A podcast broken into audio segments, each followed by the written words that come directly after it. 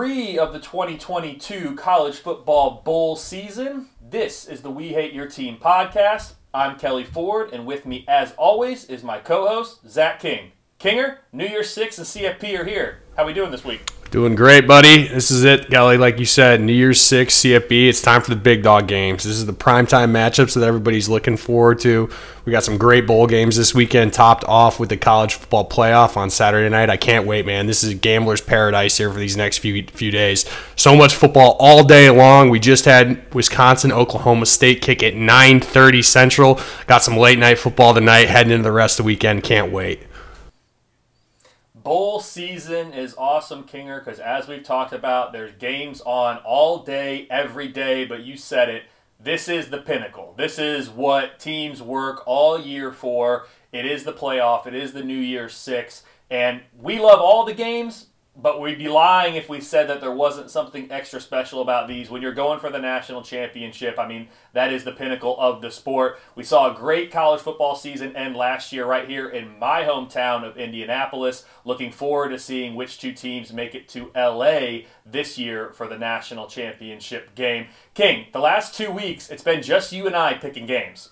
Tonight, we are honored to be joined by our 2022 regular season Pick'em competition winner. You know him in the pool as Irish Hokie 24. That is an alias. In real life, he is known as Brian Murphy, and he is my good friend from graduate school. Brian, congratulations, first off, and secondly, welcome to the show.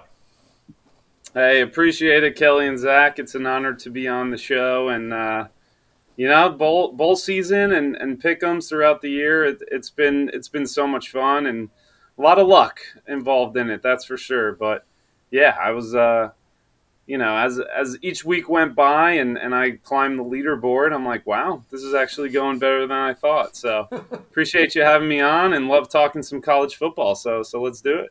Well, Brian, we are honored to have you on. You absolutely earned your right. Last year, it was King and I's friend from Purdue, uh, Parker Buell, who joined us. This year, it's a friend from graduate school at Ohio University. We will be picking the Bobcats bowl game here on this episode, Brian. I know we're excited about that one. But, Brian, if you wouldn't mind, just take a few minutes and tell, tell our listeners a little bit about yourself. I mean, anything you want to go into. How'd you get the name Irish Hokie? Like, there's got to be a story behind that. But the, the floor is yours, man. Just take it away. Tell us about yourself.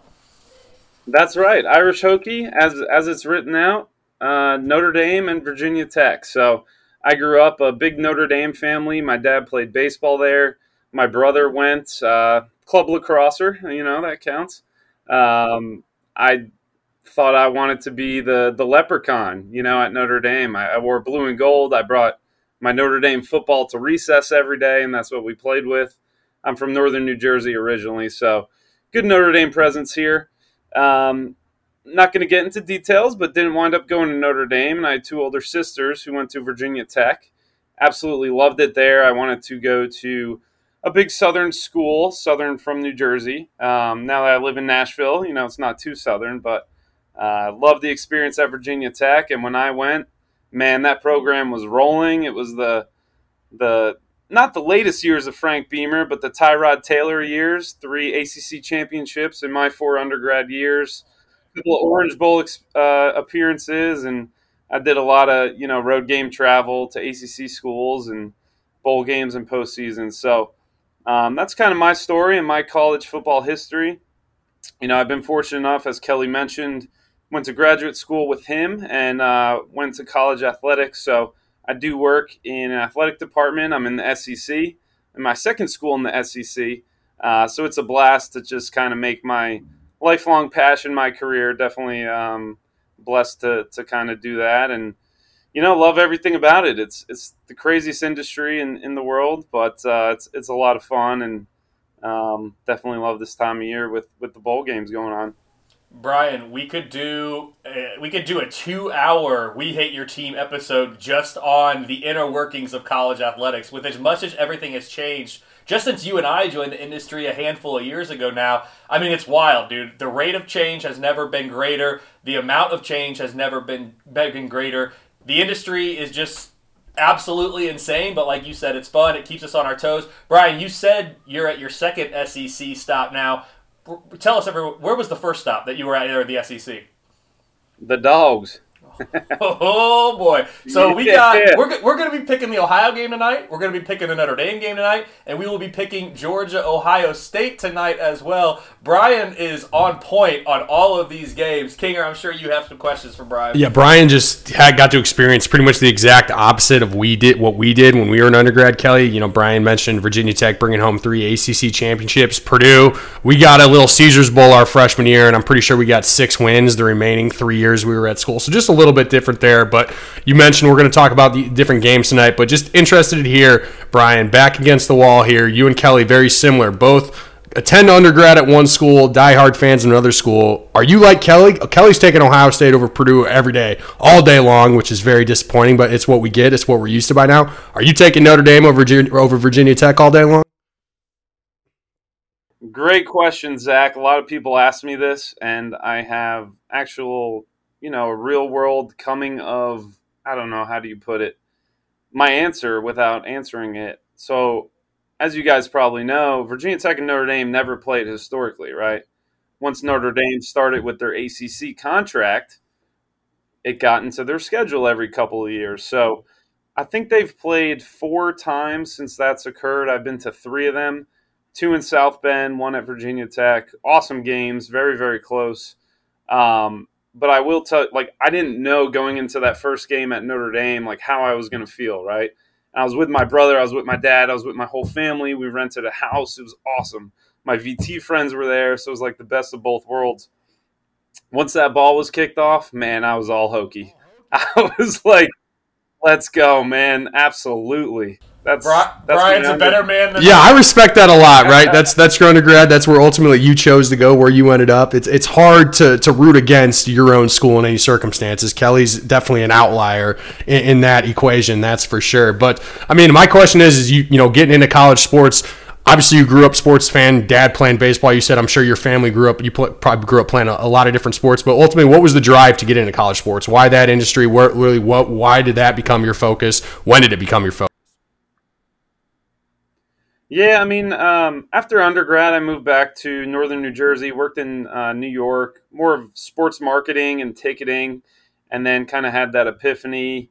Working in New York after a few years, I was ready to, to go into college athletics. That's always been my passion. Uh, you know, ha- having the experiences of going to game days at Notre Dame and at Virginia Tech and just kind of seeing how unique it was in the sports industry and supporting student athletes and – being in a campus setting. Um, having that refresh every year too really energizes me, right? You know, college athletics corresponds with the academic calendar. So you kind of have that refresh every fall. College football is starting. There's nothing like it. Summer's a little calmed down, so you can enjoy yourself a little bit. But man, once August hits, you got to ramp up and, and get ready for the year. And then, like, we have winter break now, you know, so we're on the, the academic winter break, which has been really nice. And, but we're in the middle of basketball season and that's going to run right into baseball before we know it. And then it's going to be another summer. So, um, yeah, it's just, you know, really enjoyable, really good for, it's a lifestyle job. I mean, we work a lot, but, but you got to love what you do because you work a lot and, um, you know, make sure your family's involved and, uh, you know, it's, it, it's good in that way, but, it's uh, it's wild times, that's for sure. Brian, it's so having been a few years since we graduated, we've seen each other a couple times since then. You came to Indy, we, we got uh, breakfast, I think it was, and, and we've you know texted, called as you've welcomed a baby to your family. I have a couple young kids of my own, so we've definitely stayed in touch. But hearing you kind of tell that story again, it's just bringing back the flashbacks, right? Because we all in the program got so used to hearing each other's stories as we're introducing ourselves to new folks and saying what we want to do. It was very clear, Kinger, from day one what Brian wanted to do when he got to Ohio. Like he was a development guy. He was going to go to college athletics. He was going to work on campus, and he was going to go raise money for that athletic department. And it's been really cool to see Brian do that at a couple of stops, as he said earlier. Uh, now, obviously, with Vanderbilt, uh, one of the most prestigious um, academic institutions in FBS football, uh, certainly in the SEC. So, Brian, uh, well, actually, one more story on that. You mentioned, you know, you moved back to, to northern or to, to New Jersey. Brian, remember that capstone trip we took to uh, to New York our second year there, and uh, we went to a restaurant. It, it was your brother-in-law, right? That that managed the restaurant, ran the restaurant. Is that right? That's right, Chris So- Page. Shout out White Oak Tavern, baby, by NYU. There it is. So, King, if you're looking for, or, and everybody listen, if you're looking for a good place to go eat, go to the White Oak Tavern there. Tell them you know Brian Murphy. Uh, try to get maybe a drink on the Chris house or Page, something like more that. importantly. Tell me know him. There you go, Yeah. Chris Page. It was an amazing time. Uh, Br- Brian definitely showed us around uh, New York, having worked there himself. Brian, back to college football. You won our regular season pick'em competition. I got, and you said it was cool to see every week you were rising in the rankings. You were a fixture at the top for most of the year, and by the end of the year, you were our leader there for the last two or three weeks. I gotta know, because I mean, you beat me, you beat King, you beat more than hundred others. How did you go about your picks every single week? I mean, it had to be more than just gut feel. I know you're a huge football fan, so what went into your process for picking games on a weekly basis in the competition? Yeah, I mean, you guys are gonna laugh because you probably go way more in depth than I do. But, and again, right? Like, we're all busy. Fall is the busiest time in this industry. Welcoming a newborn. Uh, I didn't have a lot of time for for outside work and and and life, but love this stuff. Right? I obviously follow college football. Um, it's a big passion of mine. But really, I just looked at the matchups. I follow college football. I mean, no more than you guys do. Um, but I would pull up Vegas Insider and look at the spreads every week and just really tried to be strategic in that I didn't try and be too risky. If I picked an upset, I would rank them one, two, or three.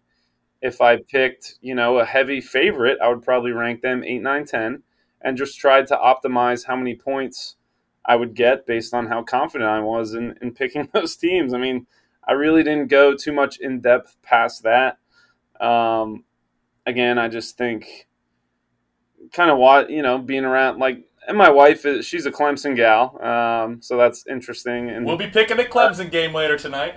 yeah, in our, in our family. So we always have college football on, right? Like that's our TV in the fall. So there's always games on.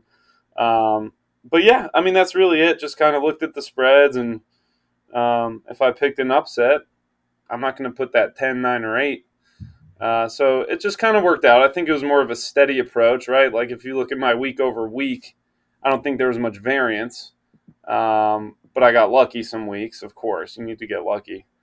So you're probably like, man, that that was a terrible answer. No, that Everyone no, that, no, man. It's not a terrible answer because it worked, and I mean, quite frankly, that sounds a little bit, uh, you know, very similar to how I do. And you're probably a little bit more strategic to not go a little bit too risky. I let the emotions get involved a little bit more than I should. That's a repeated topic and theme that we've talked about a lot with me, but clearly, Yeah, I'm bad with that. clearly was enough to get it done this year, right? The champ, what was it, Kelly? You said almost 150 in the in the pool this year. So uh, I, I think you know being smart about it and using your knowledge, right? It, it obviously paid off and got you here. It's it's something that Kelly and I both hope to achieve here in the near future.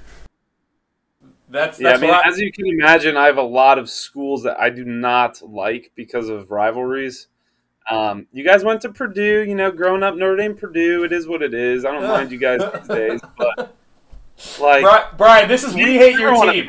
rival, This. Like this is we hate your team. You can speak freely about the teams that you hate on this podcast. UVA. But no, Brian. I mean, your your your strategy that is my strategy. Except instead of Vegas, I'm using my numbers. I don't deviate from my numbers, even when I know I should, which is something that I think in 2023. I've said it for over a year now. I think in 2023 I need to. Like if I know, or if I just if I just feel something's not right here, like I need to make a manual adjustment here. I think I'm going to go for it next year because just blindly trusting my numbers, like you, you are the case in point. I cannot just blindly trust my numbers because if somebody's out there, not that you blindly trusted Vegas, but you used Vegas very strongly and then you made your own determinations, which that's the area I lacked on. And I can't win the pool by using my numbers if I don't ver- if I don't deviate because if someone does what you did and use Vegas, which is better than my numbers, and we know this, like that's implicitly implied, then I will never win. And someone like you put out a perfect path as to how you can win a competition like this. So I respect that answer. I respect the approach, and I am going to try very, very hard next year. And it's difficult for me. It's, it's hard for me to, in a formal setting where I am putting something on the line in the terms of confidence points and a reward at the end of the year of being a guest on the podcast. Like, it's hard for me to deviate. I just need, I know I need to because if I want to win, I have to do that uh, because there's people out there using Vegas as their baseline, and that's just a slightly better ba- baseline than the K Ford rating. So, uh, bravo, congrats. We're excited for you. This is going to be an amazing episode. We're very, very pumped to have you. And uh, Brian, let's see if you can be our first ever repeat winner. Last year we said it was our friend Parker. Uh, this year it was you. We'll be looking to see in 2023 if uh, Irish Hokie 24 can get back on top of the leaderboard. How about that? Yeah. I don't want to emulate what Russell Wilson said because that didn't work out for him, but let's ride.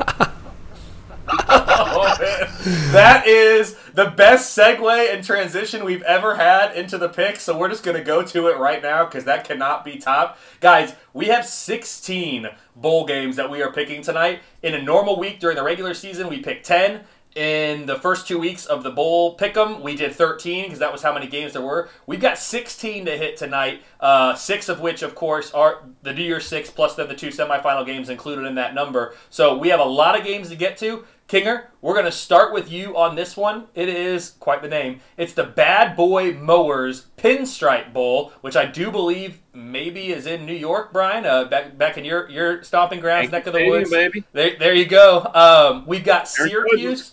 Syracuse and Minnesota, Kinger. What's Vegas think, and what do you make of this game? Yeah, so Minnesota's laying 10 here. They're a 10 point favorite, over under 42. and to me, this seems like it's on track to be a pretty low scoring affair. This is basically Syracuse, what a, what a year that they've had. Basically, two different seasons. They won six straight to start the year, 6 0. Then they proceeded to lose five straight, and then they eventually did end up getting Boston College in that regular, regular season finale to become bowl eligible. But the big thing for them here, they're going to be without all ACC running back Sean, Sean Tucker, and I think that's pretty significant for them. Uh, the whole goal of the day, though, for them really is going to be to stop the Minnesota run game. Minnesota's extremely one dimensional. They don't really have much of a passing game. Doesn't look like Tanner Morgan's coming back. Disappointing for him that he's dealt with the concussions this year. Syracuse defensive line a little bit banged up, so I don't necessarily know how well they're going to stop that Minnesota run game. I think Minnesota is going to control the line of scrimmage in this, and eventually I think they're going to wear down that that Syracuse defense, that Syracuse defensive line. Uh, not sold on what Syracuse can do on the offensive end here, so I'm going to lean Minnesota. I, I, re- I, really think with a low total like that at 42, I might take Syracuse to, to get the points, but I think Minnesota is going to find a way to get it done this week. Brian, you are admittedly a Yankees fan. This game is taking place in Yankee Stadium. What do you think about this bad boy mowers pinstripe bowl? That's right. I mean, you go to Yankee Stadium on the facade, the entire baseball season, it says Syracuse, New York's team, right? So it's like, man, Syracuse, you're playing in that stadium now. Uh, but also, down the third baseline and down the first baseline, it has the ACC teams and the Big Ten teams as a homage to the Pinstripe Bowl. So I do love seeing Virginia Tech when I'm watching Yankee games. It's just it's awesome. But uh, yeah, I mean, big spread, right? I saw ten. Um, yeah, I, I, agree with Zach. Minnesota, uh, I think, and again, right, like cold weather game. It's actually going to warm up here in New York for that game in a few days if it was a couple days ago, it would have been below freezing. But two cold weather teams, even though Cuse plays in, in the dome, and uh, so I'm gonna go Minnesota as well. How many confidence points you putting on that, Brian? Forty-two. Forty-two, right on. Uh, geez, about as big as we can get on that one. Uh, I'm going to join you guys. I'm taking Minnesota as well. I'm taking the Golden Gophers for 27 confidence points. King, you talked about Syracuse's great start to the year and then how it kind of tapered off. I remember I, I, I don't know if we said it on the podcast or if I said it on a radio show or I just tweeted about it, but Syracuse was, along with Kansas, the, the feel good story of the first half of the year.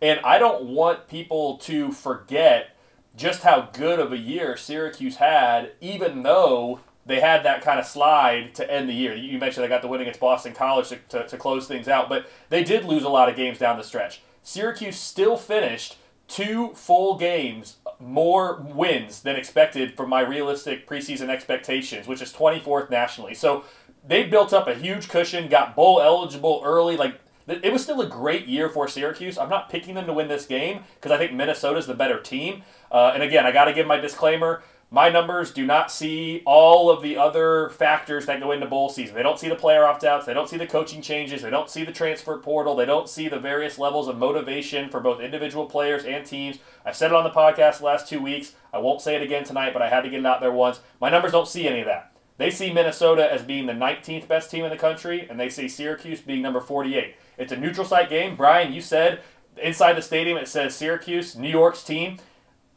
Even if I put in a couple points for home field advantage, which I'm not, like this is a neutral site game, but even if I did, my numbers would still like Minnesota to win this game. I don't like it by as much as Vegas here. My number's about six and a half but it's a 68% win probability for Minnesota, who also had a good year, finishing with about a half game more wins than expected. Um, so, good year for both these teams. I expect Minnesota to get it done. I'm taking them with 27 confidence points. So, to recap this one, we are all on Minnesota. Brian taking them for 42. I'm taking them for 27.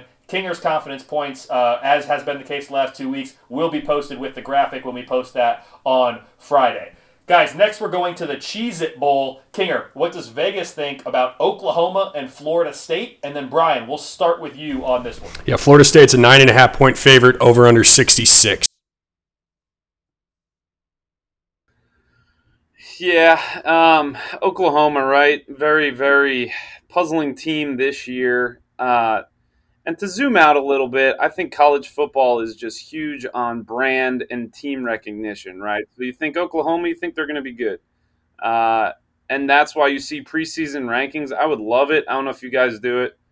I would love to see preseason rankings and where those teams end up at the end of the year because, like Miami's, you know, highly ranked every year, and they it, it happens, and a lot of those are teams I don't like, so I like to point it out.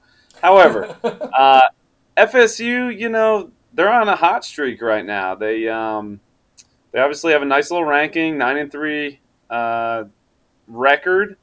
I think you know uh, Norvell has it going on there, and and they've got a pretty good spread. I would say I think Oklahoma might cover, and it'll be a little closer, but I do have the Seminoles winning this one.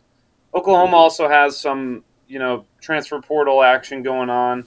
FSU, I just saw maybe one defensive back. I don't know if he's a starter or not, but uh, yeah, I'll I'll go Seminoles in this one. How many confidence points, Brian? Forty-one. Forty-one. So going right under the last. There we go. I love it, uh, Brian. You'll like this. So you mentioned Miami uh, of I just did this today for the radio show that I do down in South Carolina. I put together the teams. I, am waiting till the end of the season. So after bowl season, then I will post on Twitter the final. You know, how did teams do relative to preseason? Where is where's their K Ford rating now versus where it was in August? And we'll do the compare contrast and all that. But as things stand right now, Miami, the U, is dead last in terms of teams that regressed the most this year in K Ford rating from preseason to end of the year. They fell nearly 44 points in the K Ford rating 0 to 100 scale. Like that is massive. It is by far the worst. Boston College, another ACC team, number two on that list. For reference, they fell 33 points. So Miami, by far the biggest underachiever with regard to K Ford rating this year. As it goes for their uh, one of their chief rivals in Florida State, phenomenal year for Florida State. This is a team that had 2.3 more wins than I expected. That's number 18 nationally. They finished the year number 12 in my power ratings. Like Norvell got things figured out this year. And I think the future we'll we'll see.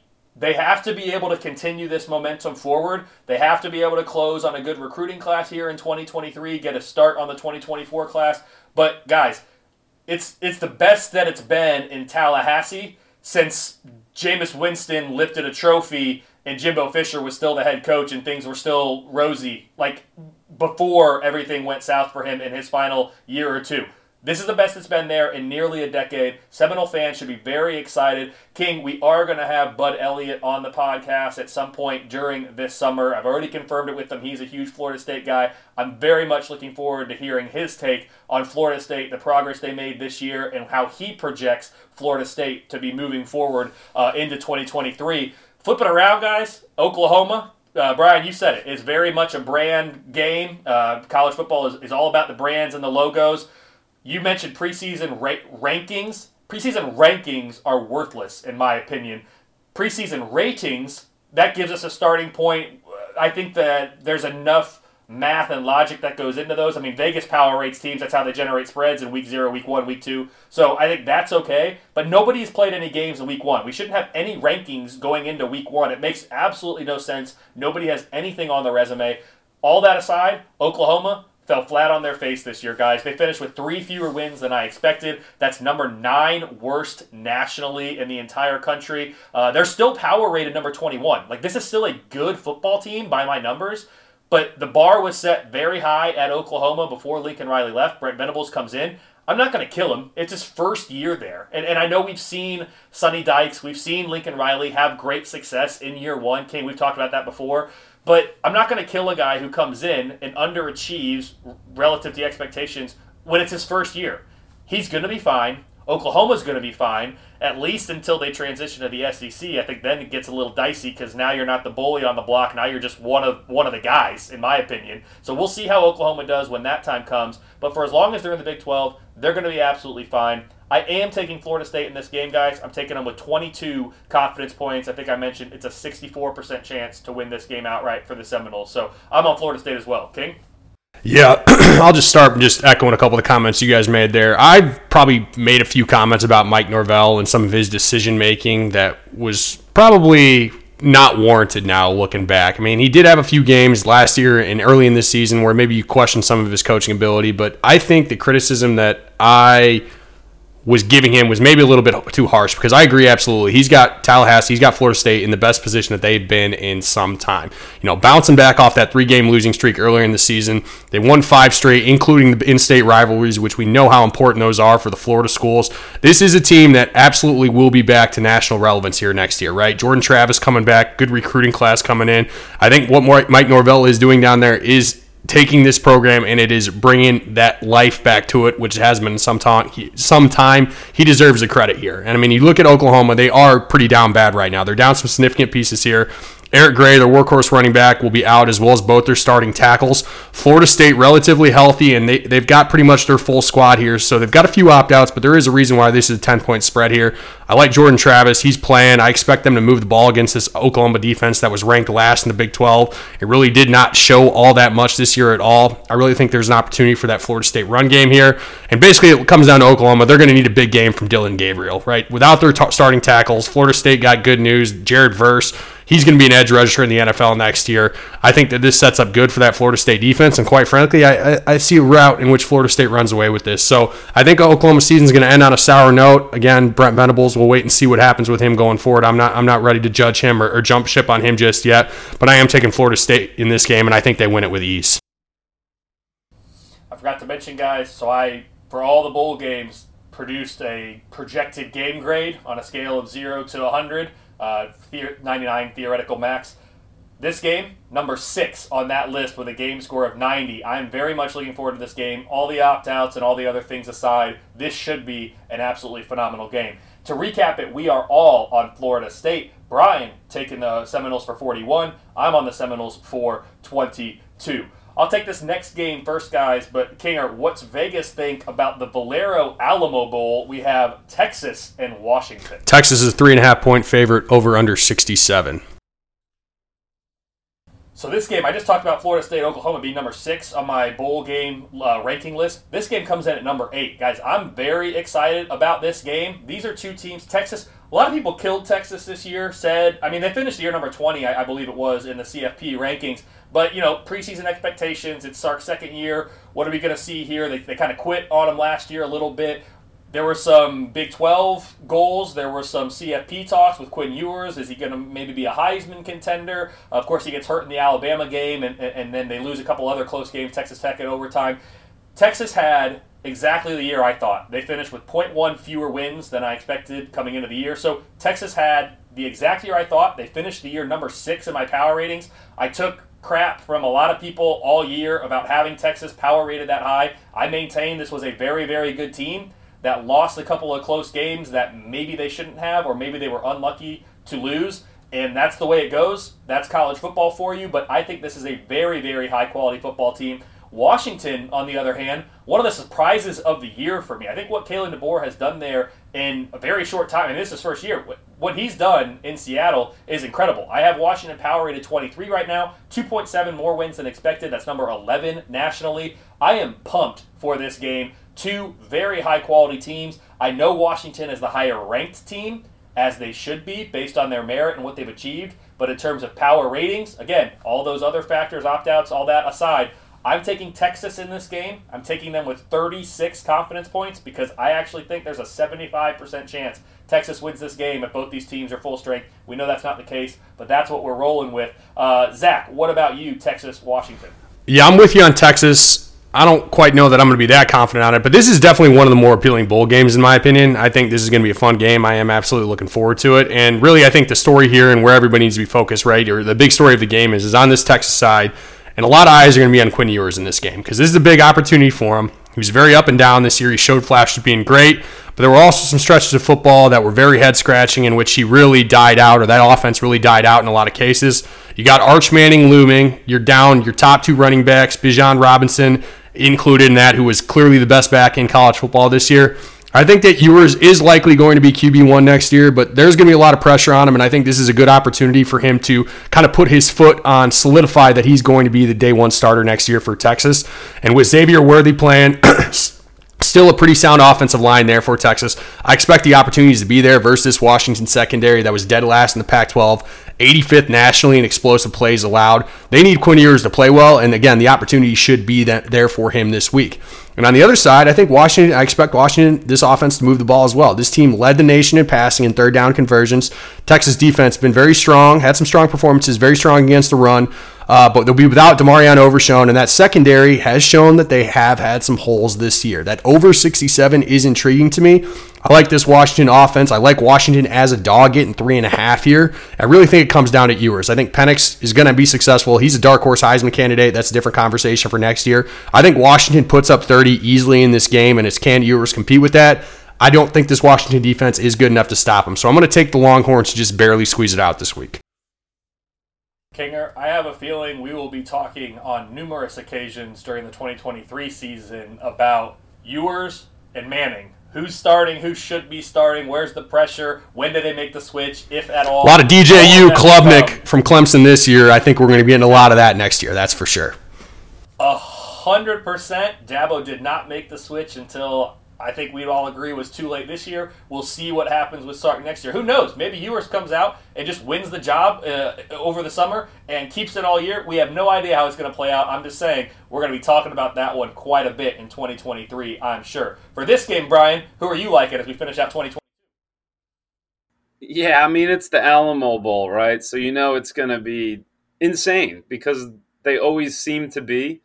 Uh, side note so one of my first jobs, one of my first clients was the San Antonio Talons yes. Arena Football League startup team. I think they lasted two years, so I had the uh, distinct pleasure of visiting San Antonio. And uh, man, the Alamodome's just awesome. If you haven't been, and I know it's UTSA's home stadium, they don't really have another football team, but it, it should be on your bucket list because it's a pretty neat venue. Um, you know, we've had some classics in the past guys, Irish Hokies going against you here. I'm going okay. with the Huskies. Yeah, I can I see that route there, Brian. Uh, I really can. You know, I and a lot of your points, Zach. I I think you hit on very well. So I'm not going to repeat those, but um, you know, uh, Penix has, has been doing an amazing job. He's putting up insane numbers. Pac-12, I, I think they had a lot of overrated teams this year, but I don't know. We'll see. Texas again. Everyone says they're back every year. Are they really back? Eight and four. I know they lost a lot of close games, um, but yeah, I just think, and you know, Washington has won their last six games.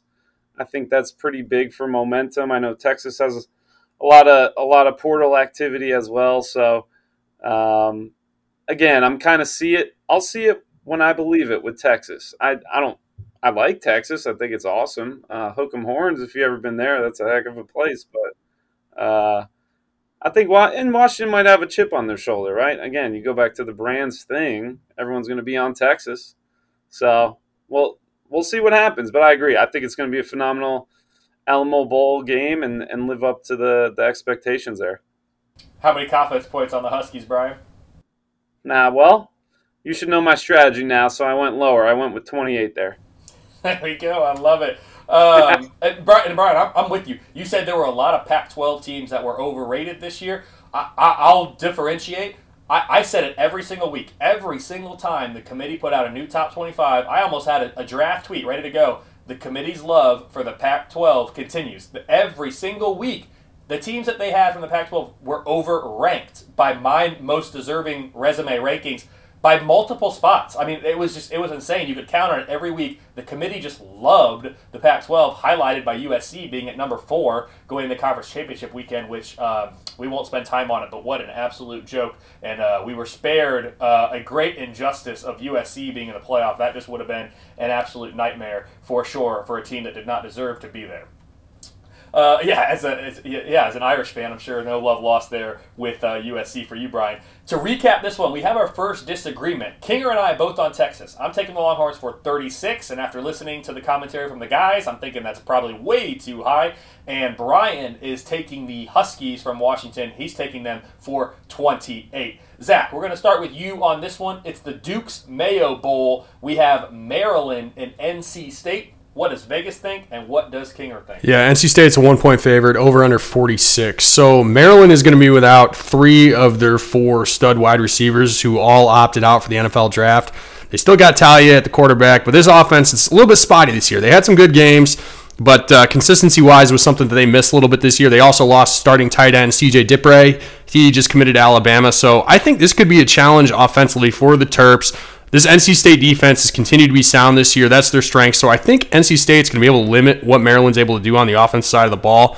And you know, on the other side, in NC State, I'm also interested to see what they're able to do on the offensive side of the ball. The QB situation has been a problem for them without Devin Leary. They're now onto their fourth string QB, and quite frankly, I mean, it has been pretty rough for most of the season. They just lost their offensive coordinator Tim Beck. He just took the Coastal Carolina job, so there will be a new play caller in this game.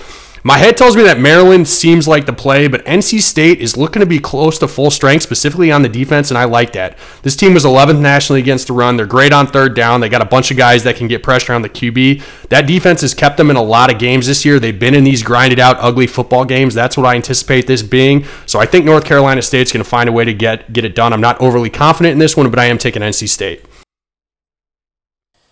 This is a game I don't really know what to make of. Um, I'm going to take Maryland, not with a lot of confidence points, but I am going to roll with the Terps for six here. Both these teams finished with within a game of my preseason expectations. NC State was a team that was like a CFP dark horse for a lot in the preseason, King. I think you and I both kind of said, hey, pump the brakes on that. We're not quite sure. They still finished uh, just about a half game under what I expected in terms of win totals for this year. So I would say you could call it a disappointing season for NC State. Maryland, I think, you know, people, their fans have to be happy. I, I would think, I mean, at the very least, satisfied with the year that they had. Uh, I've got Maryland power rated number 33, NC State number 42. Give me Maryland in this game, King. What I like about this game, I hope they still do it. They doused the winning coach. yes, both agreed. Uh, so we will be getting a Mayo bath again this year. So, so we're we're getting a Mayo bath. That's always one of the. Uh, the, the best pictures of bowl season when you when you get that still of the winning coach getting doused in mayo. It's a great tradition that we have every year in bowl season. So give me Maryland. I'm taking them with six confidence points. Brian, we need you to break the tie. You make a great point with the Mayo Bowl, and uh, I saw NC State post a picture. I don't know, it was on Twitter or something. It was a uh, Happy Holidays, and it had a Duke's Mayo Bowl tree, if you will, so a stack from like five wide to one wide with Christmas lights. I'm like, that's that's genius. However, I'm not gonna I'm not gonna pick them because of a picture. Uh, so I'm going with Maryland as well. This just seems like a dumpster fire of a game. These two teams, not much interest here. Now, with my Hokie connection, I was still somewhat optimistic of their season back on Thursday, October 27th, when they went into uh, Carter Finley and pretty much dominated the game, and NC State had one of the worst offenses I've seen in recent history. Given their quarterback issues, that was uh, Morris at quarterback, but they were kind of switching between two. Honestly, ever since I watched that game, I, I can't pick them. I mean, it was it was awful, and of course Virginia Tech blew it, but that's for another day. Uh, so yeah, I'm on Maryland on this one, and again, I think just NC State's offense won't be able to get it done, and you got to give credit to uh, to Tua Junior there. He can he can put up some points. Tua Junior, I love it. How many confidence points you putting on Tua Junior and the Terrapins? 30, yes, sir. Uh, to recap this one, uh, Brian and I both on Maryland. Brian for 30. I'm taking the Terps for 6. Kinger taking the Wolfpack from NC State. Uh, King, I'll take this next one first. It's the Tony the Tiger Sun Bowl. Uh, we've got Pitt against UCLA. Uh, I've got some things to say about these teams. What does Vegas think? UCLA is a five and a half point favorite, over under 53. So for me, King, talked about both these teams in the preseason on um, our Power Five conference preview episode. UCLA was a team that I mentioned had a really easy schedule, the easiest schedule of all the Power Five teams. A team that I thought would be there in the end in that mix for a Pac-12 championship game berth, not because of the overall quality of the team, but because of the schedule that they faced. UCLA did surprise me pleasantly this year. They were a team that I think overachieved and played better than I expected coming into the year. 0.8 more wins than expected. On the flip side of that, we talked about the Pac 12 being overranked by my numbers relative to the committees. They finished the year ranked number 18. My most deserving had them at number 25. I think my numbers, again, objectively speaking, really dinged UCLA for that schedule that they played, whereas maybe the committee didn't. That's neither here nor there. It didn't end up mattering in the end, but I think that perception of we have we have five ranked teams in the Pac-12. You do, but it's not like when you're in the Big 12 and everybody plays everybody. There's only so many conference wins to go around. If you play a weak non-conference, which we saw a couple teams in the Pac-12 do, you can rack up those wins. I think it's really important to put those into context when we're ranking them. But that's kind of going down a tangent for Pittsburgh, this was a team king that I was disappointed in. I picked them to win the Coastal. Uh, I think they did end up finishing second, if I'm not mistaken. Um, but obviously, North Carolina won that division. I really thought Miami was the was the preseason pick for a lot of folks, and they were the popular pick. And I had Miami number two, I believe, in the conference. But I thought Pitt, even though they had lost Kenny Pickett, they had lost uh, Addison, they had lost so many pieces from the team that went to the ACC cha- that won the ACC championship the year before I thought they'd come back and repeat as Coastal Division champs. They finished with one fewer win than I expected. Still power rated 35, so this is still a respectable team. Again, we're talking about Pittsburgh here. They're not a world beater in the college football hierarchy, so a season that they can ultimately look back on in the future and still be proud of. But I think in the moment, they left something to be desired from what we expected out of this team. I am going to take UCLA. I have them power rated 29, Pittsburgh 35, as I said. So give me the Bruins, and I'm going to take them for seven confidence points. Brian, what about you? I agree with you. I'm going Bruins. Um, you know, I think Pitt not having Slovis is going to hurt their offense. Um, you know, UCLA, DTR, Charbonnet, Bobo. It sounds like a, a vineyard over there of, of players that, that get it done. Um, and they can put up points, as you know. Um, Pitt, just I got bias against them. I'm not gonna lie, so I'm not gonna pick them. yes. And UCLA surprised me. I didn't think they'd be any good going into this season. Again, Pac-12 bias, whatever you want to call it. Beat some top 15 teams, lost to some some top 10 teams. So I think it's fair to say they should beat a, uh, a Pittsburgh team. Kinger, what about you? Yeah, I, I, just want to say that one, one of the games that still ponders me this year, that was one of those that we could have a completely different outlook, be sitting here, is, is UCLA had not lost that game to Arizona. They would have been the Pac 12 championship game, would have been in a much more significant bowl game. They were right there on the season. I was with you, Kelly, on UCLA. But instead, they're getting Pittsburgh here, who is going to be down about half their team here in the Sun Bowl. So Offensively for Pittsburgh, Kedon Slovis is out, so it's likely going to be Nick Patti. He did have some experience in that bowl game versus Michigan State last year, which had that wild finish. They're down their starting running back, Izzy Abanikanda, as well as both starting tackles, defense as well. They're down their All American Calijah Kancey, both starting DN, starting inside linebacker, and starting safety. Brian mentioned it. UCLA is basically full strength. They got their dogs set to go. So I think UCLA is really going to be able to score it well, will, especially with that Pitt D line being so banged up. These guys were great against the run this year. That's really where their strength was. So I don't think the Pitt defense is, they've got the depth there to really stop UCLA consistently. And I mean, with the quarterback side, I think Nick Patti, if he does play for Pitt, I think he is a competent QB. They do have a lot of depth in that running back room. The UCLA, UCLA defense was solid, but they did have a few pretty poor performances this year where they got worked up front. But I think UCLA is the better team. They're more talented here, so I think they get the job done this week. Brian, I think I missed it. How many confidence points you putting on the Bruins? I got them at 38. All right, so to recap this one, we are all taking UCLA. Brian for 38. I'm on the Bruins for 7. Brian, we're going to start with you on this next one. It's one that we know you are excited about. It is the Tax Tax Slayer Gator Tax Slayer Gator Bowl. It is your Notre Dame Fighting Irish versus South Carolina King. What's Vegas think of this? And then we'll kick it to Brian. Notre Dame's a two and a half point favorite, over under 51 and a half. Yeah, appreciate it. Um, this is tough, right? And I've been talking to my Notre Dame family and, and kind of fans about this. Um, and I'd, I'd like to start at the USC game. I think the game plan going into that game for Notre Dame was not optimal for uh, their group.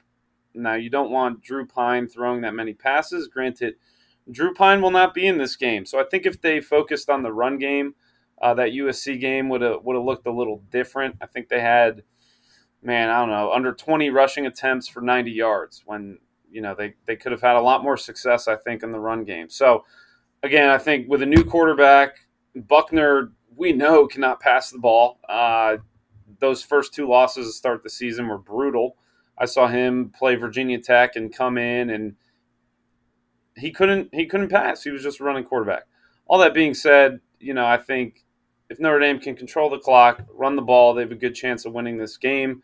Granted, they're going to miss Mayer, their top target as well, which is going to hurt, um, along with a number of different defensive players. Now, South Carolina, sure, they had those two massive wins to end the season. They're coming in hot and cocky. Shane Beamer thinking he's Frank Beamer. He ain't there yet. But, uh, you know, I got to go with the Irish. I, I think uh, this is a big game. I was at the Gator Bowl. I think it was the Gator Bowl. It was in Orlando. It might have been the other Orlando game against Outback Oklahoma Bowl. State. Outback Bowl. Yeah, when we were in grad school, I went down there. Um, Maybe that maybe that one's in Tampa. I don't know. I get them all mixed up. No, there was one in Orlando I went to, um, but there was a wide receiver on Notre Dame. His name I can't think of right now. Who made? Oh, Boykin. Remember Boy Book to Boykin uh, to win that game. I think this will be very similar. I think it's going to take one massive play in the last couple minutes to to determine the contest. But uh, yeah, I'm surrounded by Notre Dame stuff on the walls here in my parents' basement. So if I want to sleep good tonight, I, I can't go against the Irish. So give me the Irish. I got 33 confidence points. And For the record, Brian in his parents' basement for the holidays. He is not Yeah. taking up not taking up residence in his parents' basement. Don't you all worry out there for our friend Yeah, Brian. Appreciate it. Life Hey. isn't that bad. We're, we're, we're we're just looking out for you there, Brian. Kinger, what do you think about uh, Notre Dame and South Carolina? Yeah, he said it. Buckner can't throw the ball, but ultimately, I do think that this is probably best case scenario for Notre Dame. That he is looking like he is going to start this game. I mean, they've got some issues on the offensive side. Michael Mayer being gone is is going to be a problem for them. He was far and away their most important player on offense. Defenses, they're down the starting right tackle. Defense is taking a little bit of a major hit as well. Isaiah Foskey opt, opting out. Uh, South Carolina, though, not without their own opt outs. Their, their running back, Marshawn Lloyd, is out. Their lead wide receiver, Josh Vann, is out during inj- injury. Their best cornerback's out. Ultimately, Notre Dame just needs to do what they do best here, and that's run the ball. They found a groove that second half of the season. South Carolina is really going to load up and, and try and sell out to stop the run. If they can get some solid QB play from Buckner, I really like the Irish to be able to control that line of scrimmage, right? He's got to have to make a throw or two when the time comes. On the other side, Rattler is going to be playing for South Carolina. He did finish the year on a high note. I do think South Carolina has some confidence. They've got some momentum. But even though Notre Dame defense maybe not going to get quite the pressure that they would have had, maybe not quite as strong, I still think they're physical enough up front to neutralize this run game. I don't know that Rattler is going to be, you know, going to make the necessary throws when the time comes to win this game. So uh, South Carolina is going to be fired up, but I'm still leaning Irish here as well. Not overly confident, but I think they get it done. Guys, I do a weekly radio show in South Carolina with my friend Mark Ryan, and uh, I, had to eat it a little bit by the end of the year. Brian, you mentioned those two great wins to end the year for South Carolina. In the preseason, their fans were thinking eight wins. Like that was what was expected for what they had coming back. They were all excited. You you mentioned uh, Shane Beamer really getting things going there. He thinks he's Frank Beamer. I, I like that line. He's not there yet. Um, but yeah, he's done a lot for South Carolina in a short amount of time. I only gave them, I think it was like an 8 or 9% chance to reach eight wins this year. They got to eight wins. They were one of the better teams uh, with regard to preseason realistic expectations. Nearly two more wins than I expected coming into this year. So, a great season for South Carolina. I still have them power rated 44, which is not as high as what a lot of South Carolina fans would like to see. But it was a phenomenal year. They accomplished a lot. And I do think Shane Beamer, King, at some point, we'll have to do an off-season segment on. Um, coaches that we like, dislike, whatever.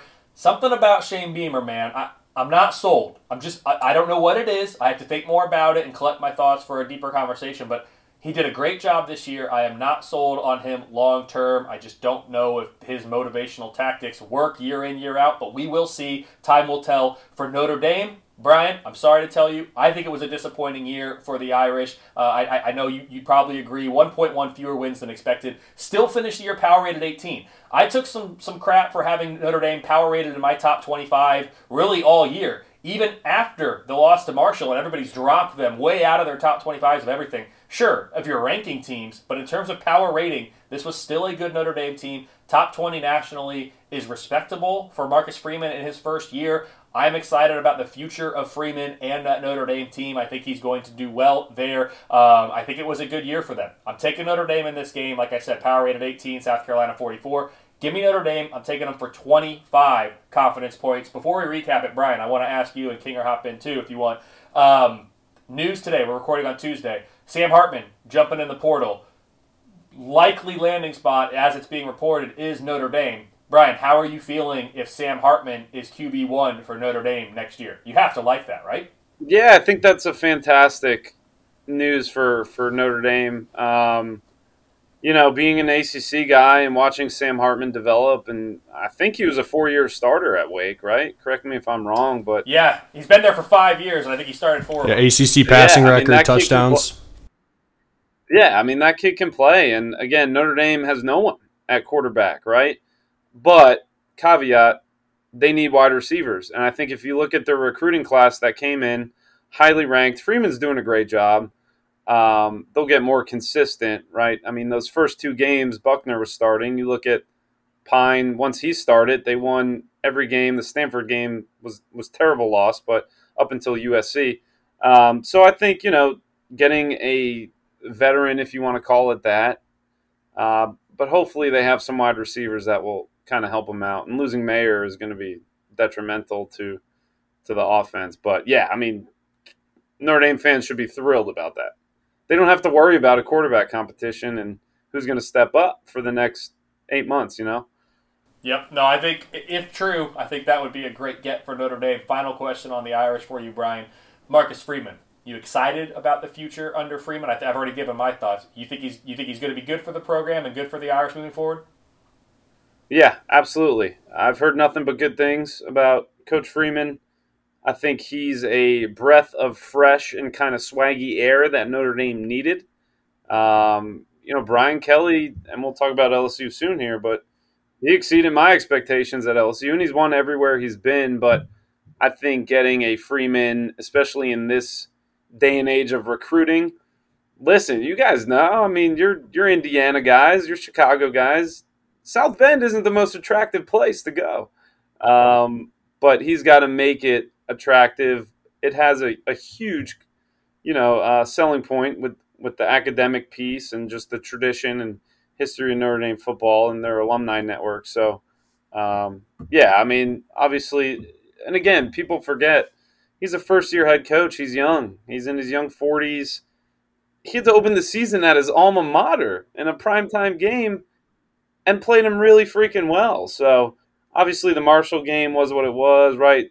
Dropped the Stanford game. So um, all in all, you know, I don't think they could be too upset about year one, but this bowl game will have some good momentum um, heading into year two.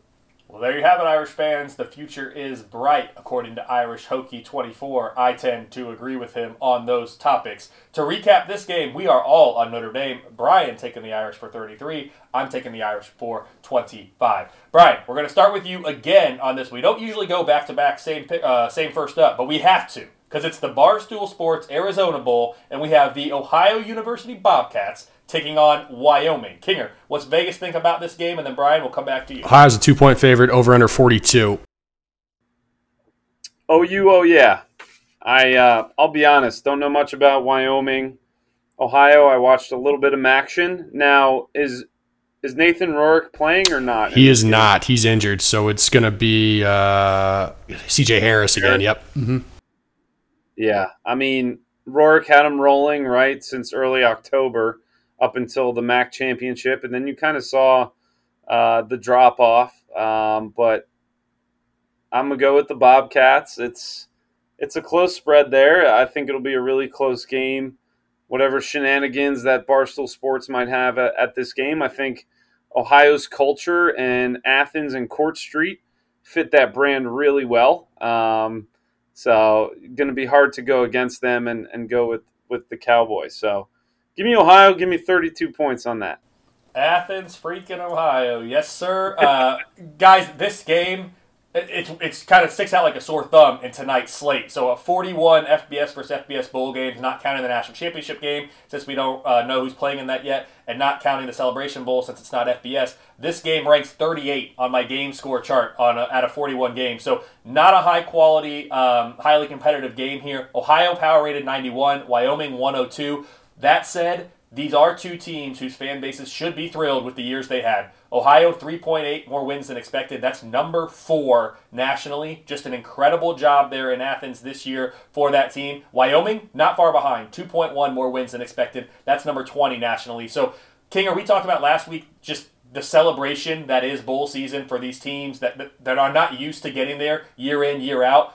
I'm not I'm not saying Ohio, Wyoming aren't going to bowl games on a somewhat regular basis, but they've had phenomenal years this year. I don't think either of their fan bases maybe expected them to have these types of years. So, um, something to be celebrated for sure. I'm taking Ohio in what I don't expect to be the best game of the bowl season, but it is a bowl game. We will be tuned in. It's going to be great. I got Ohio, and I'm taking them for 18 confidence points. King, what about you? Yeah, Brian said it. no Kurtis Rourke for Ohio, so CJ Harris definitely a step back at the quarterback position for them. Now, Wyoming on the other side, they're down four running backs in this game. They've lost them to the transfer and injury. They have no idea who's going to be suiting up in the backfield for them.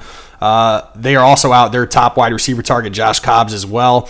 So, Wyoming, you know their game. They like to play defense, run the ball, grind you down.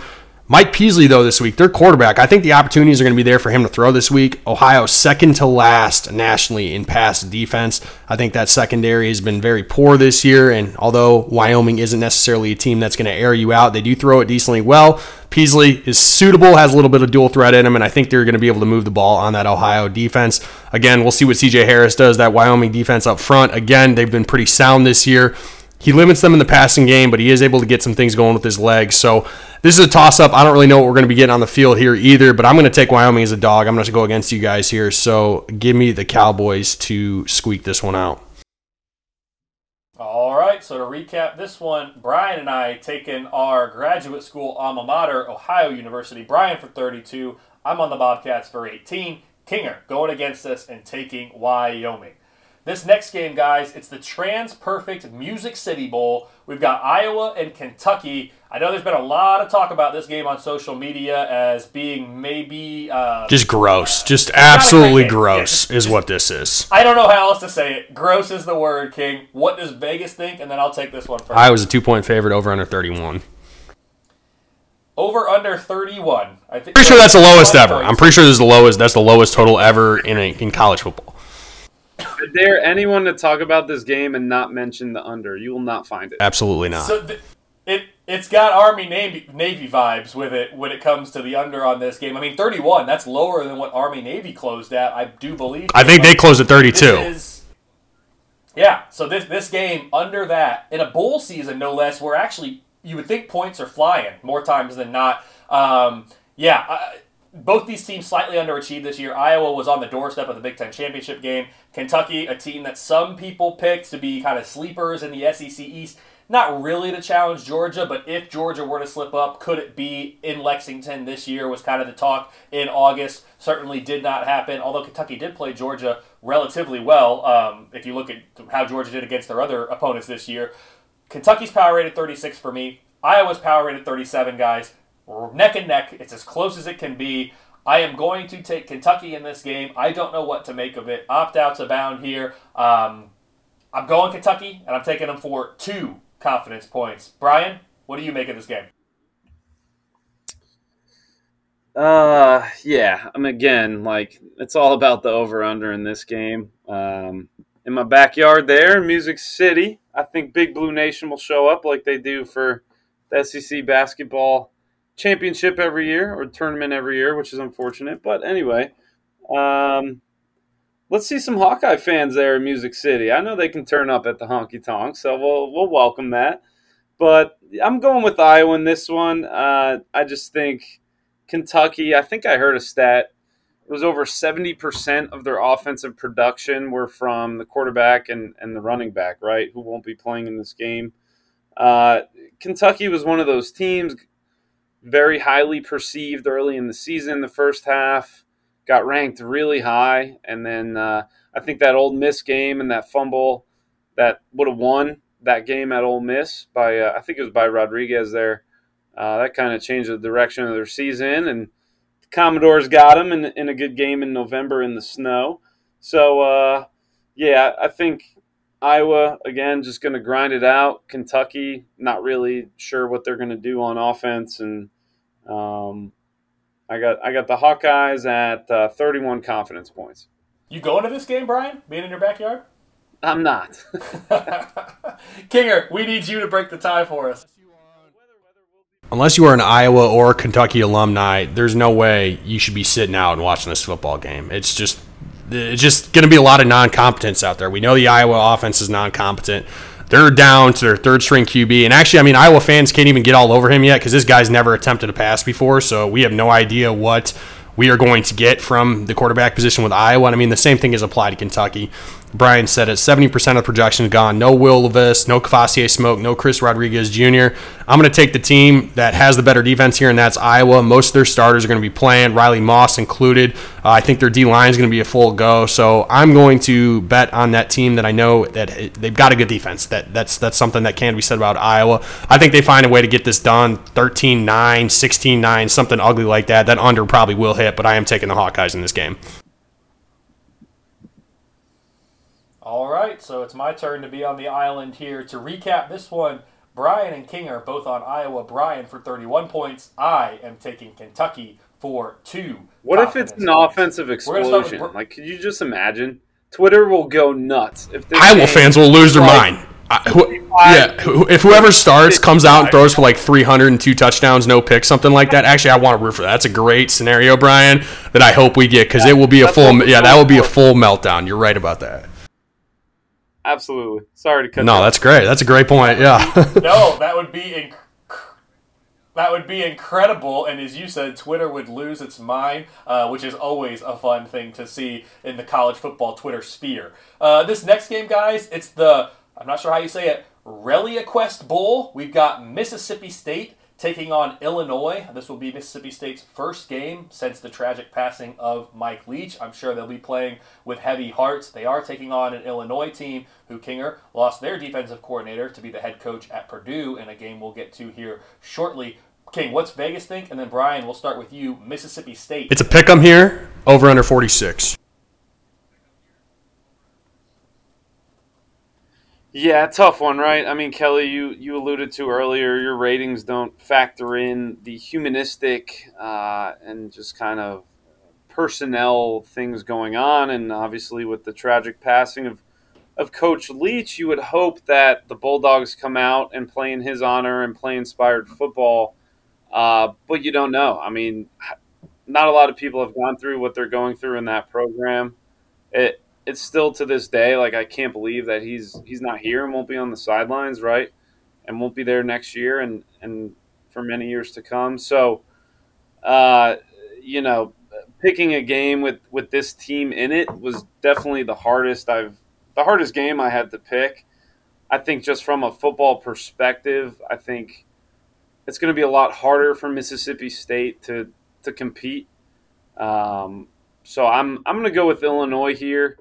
Again, I think Illinois had a really good year compared to what was expected. Kelly, you can say if that was correct or not due to your ratings, but um, yeah, I mean, without going too much into it, I, I think Illinois on, on the gridiron will get it done.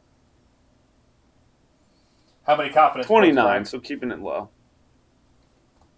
Gotcha. Uh, yeah, I got a little bit of a different perspective here. I am taking Mississippi State, and I'm getting all over them, betting this game. These guys are playing for Mike Leach. Illinois, you said, without their defensive coordinator, Ryan Walters.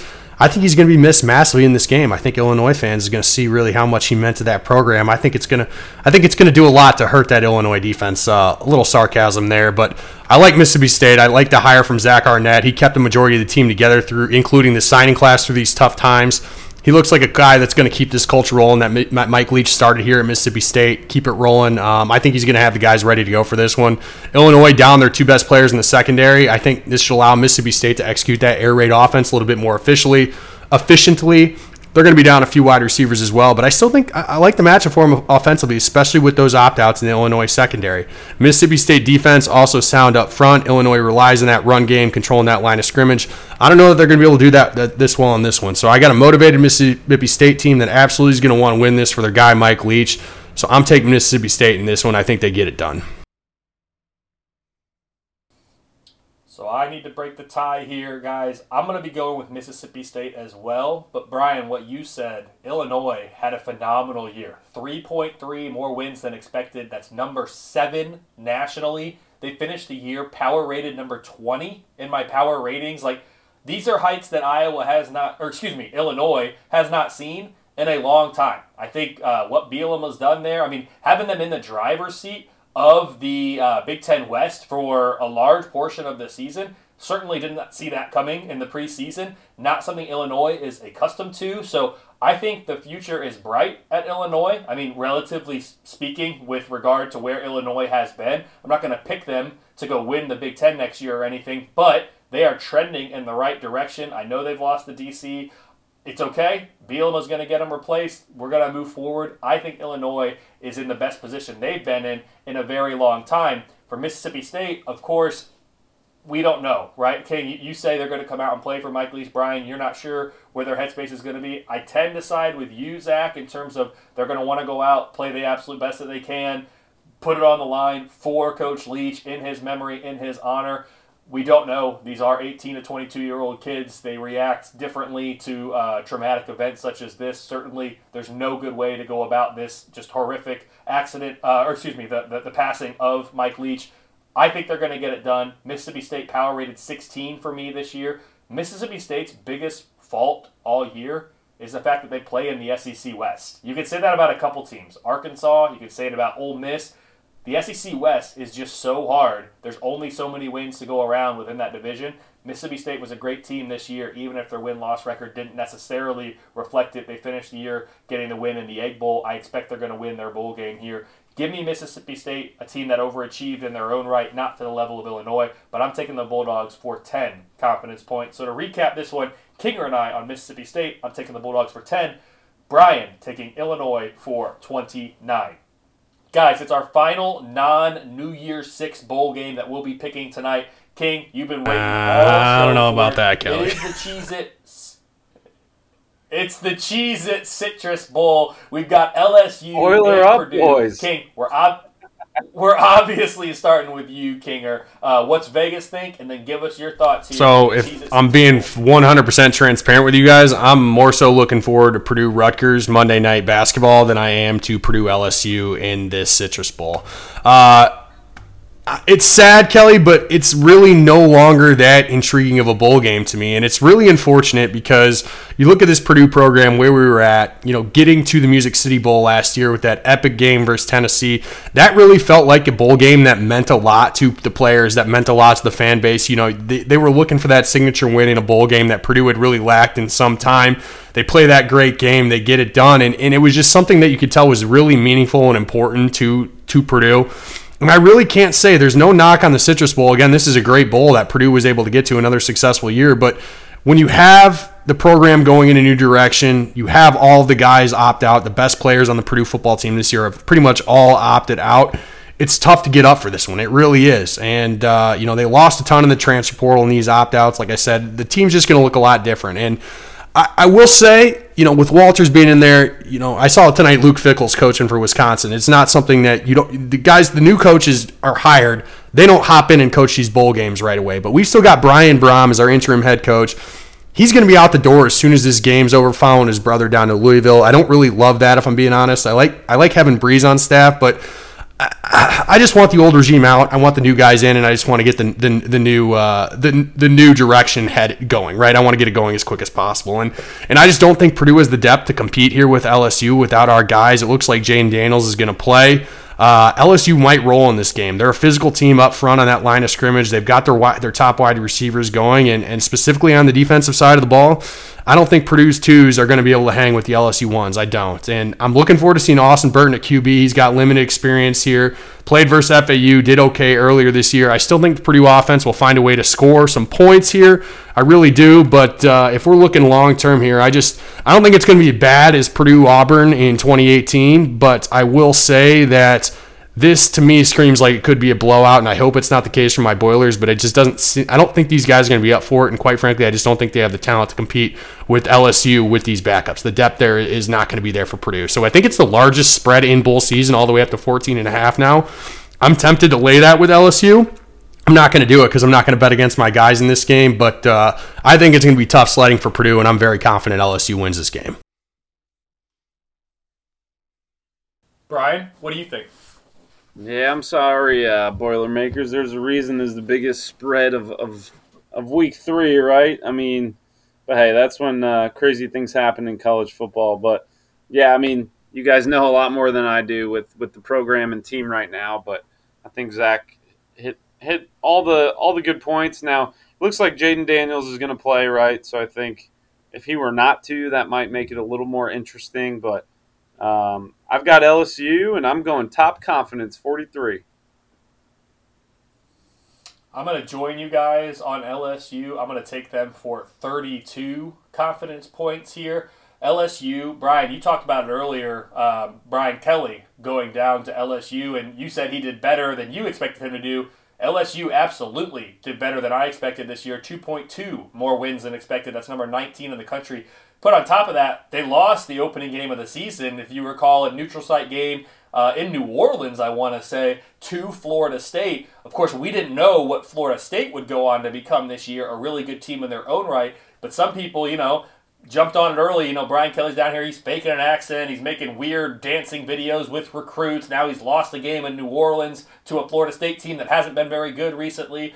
Some people were ready to cancel cancel the season for LSU after week one. Well, he turned it around, made it a great year for LSU. They go to Atlanta and play in the SEC championship game, uh, of course, falling to Georgia, which is, I mean, that's nothing to, to put your head down about. Every single team that's played Georgia this year has walked away with a loss. So LSU in year one under Brian Kelly did everything and more than I expected, and I think I'm I'm very intrigued by LSU moving forward to see if they can continue to be a heavyweight um, in the SEC West. I don't see a reason why not. They just won the division here in year one. For Purdue, Kinger, we've talked about it. They overachieved uh, my realistic expectations by about one game this year. They finished the year power rated number 40. Uh, they had gotten up into the 30s uh, at, at certain points of the year. They finished the year at number 40.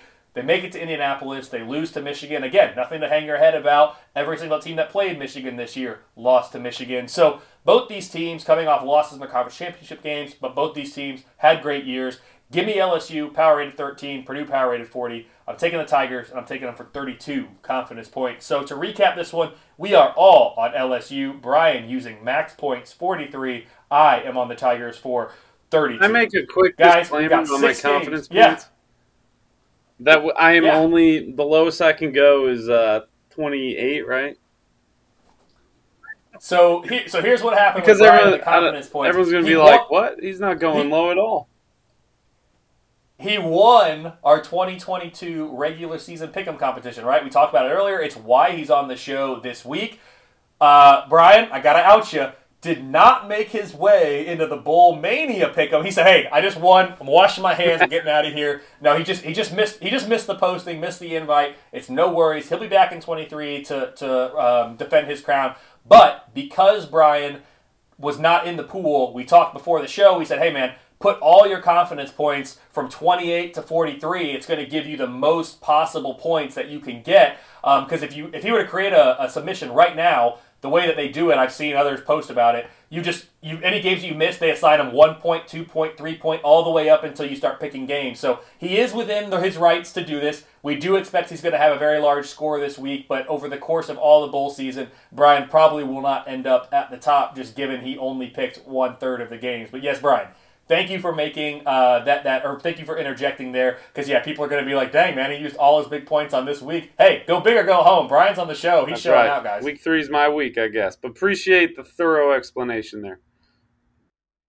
there you go just so everybody knows. Um, all right we've got six games left guys. It is the new Year six. So we're going to take the four non-playoff games first in chronological order and then we will come back to the two playoff games in chronological order. So this first game Brian, we're going to start with you because this is a team that you're very familiar with being from Tennessee. And you mentioned it, your wife, she's a Clemson girl. We've got Tennessee and Clemson in the Capital One Orange Bowl. So, Kinger, what does Vegas think about this? And then, Brian, give us your Clemson's a five and a half point favorite, Clemson. over under 63 and a half.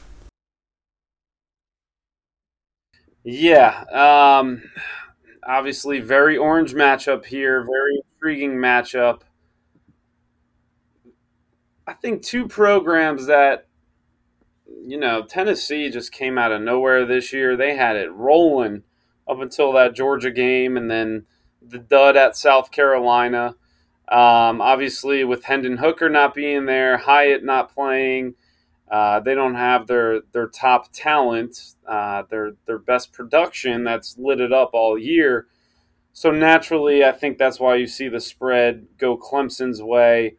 If those two were playing, I think everyone would be on Tennessee, right? Just given Clemson really has struggled to earn respect, and I think that's a product of the ACC. I think that's a product of uh, DJ Uiagalelei just just not living up to what Dr. Pepper paid him in NIL money last year. Um, but you you got Cade Klubnik, man. You got the next wave of, of Clemson quarterback, great, and uh, you know just as Kelly alluded to, born into a, a Clemson family here, and we were at that Syracuse game where they looked terrible. I mean, DJ was getting booed. Like no one, no one in that stadium wanted DJ at quarterback. Cade came in and led that comeback against Syracuse, um, and that really derailed Syracuse's season.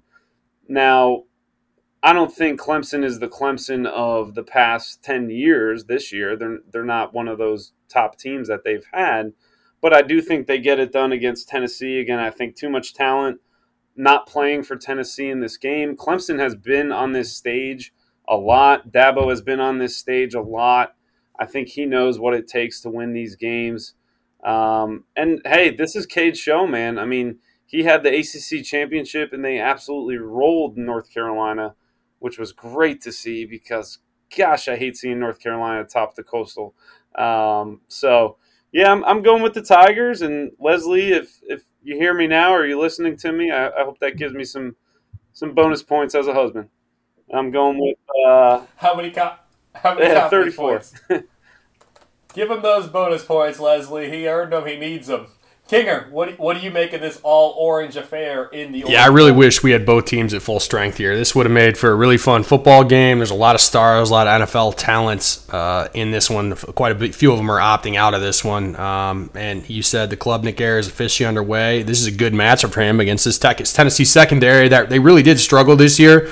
Uh, they had three or four 400 yard games by opposing QBs. We've seen them get torched. This is uh, Clemson down a couple wide receivers there, but to me, this screams like an opportunity for Clemson to really have a sound offensive performance here. Uh, I wouldn't be surprised to see Clemson go for 35 on this defense, no problem.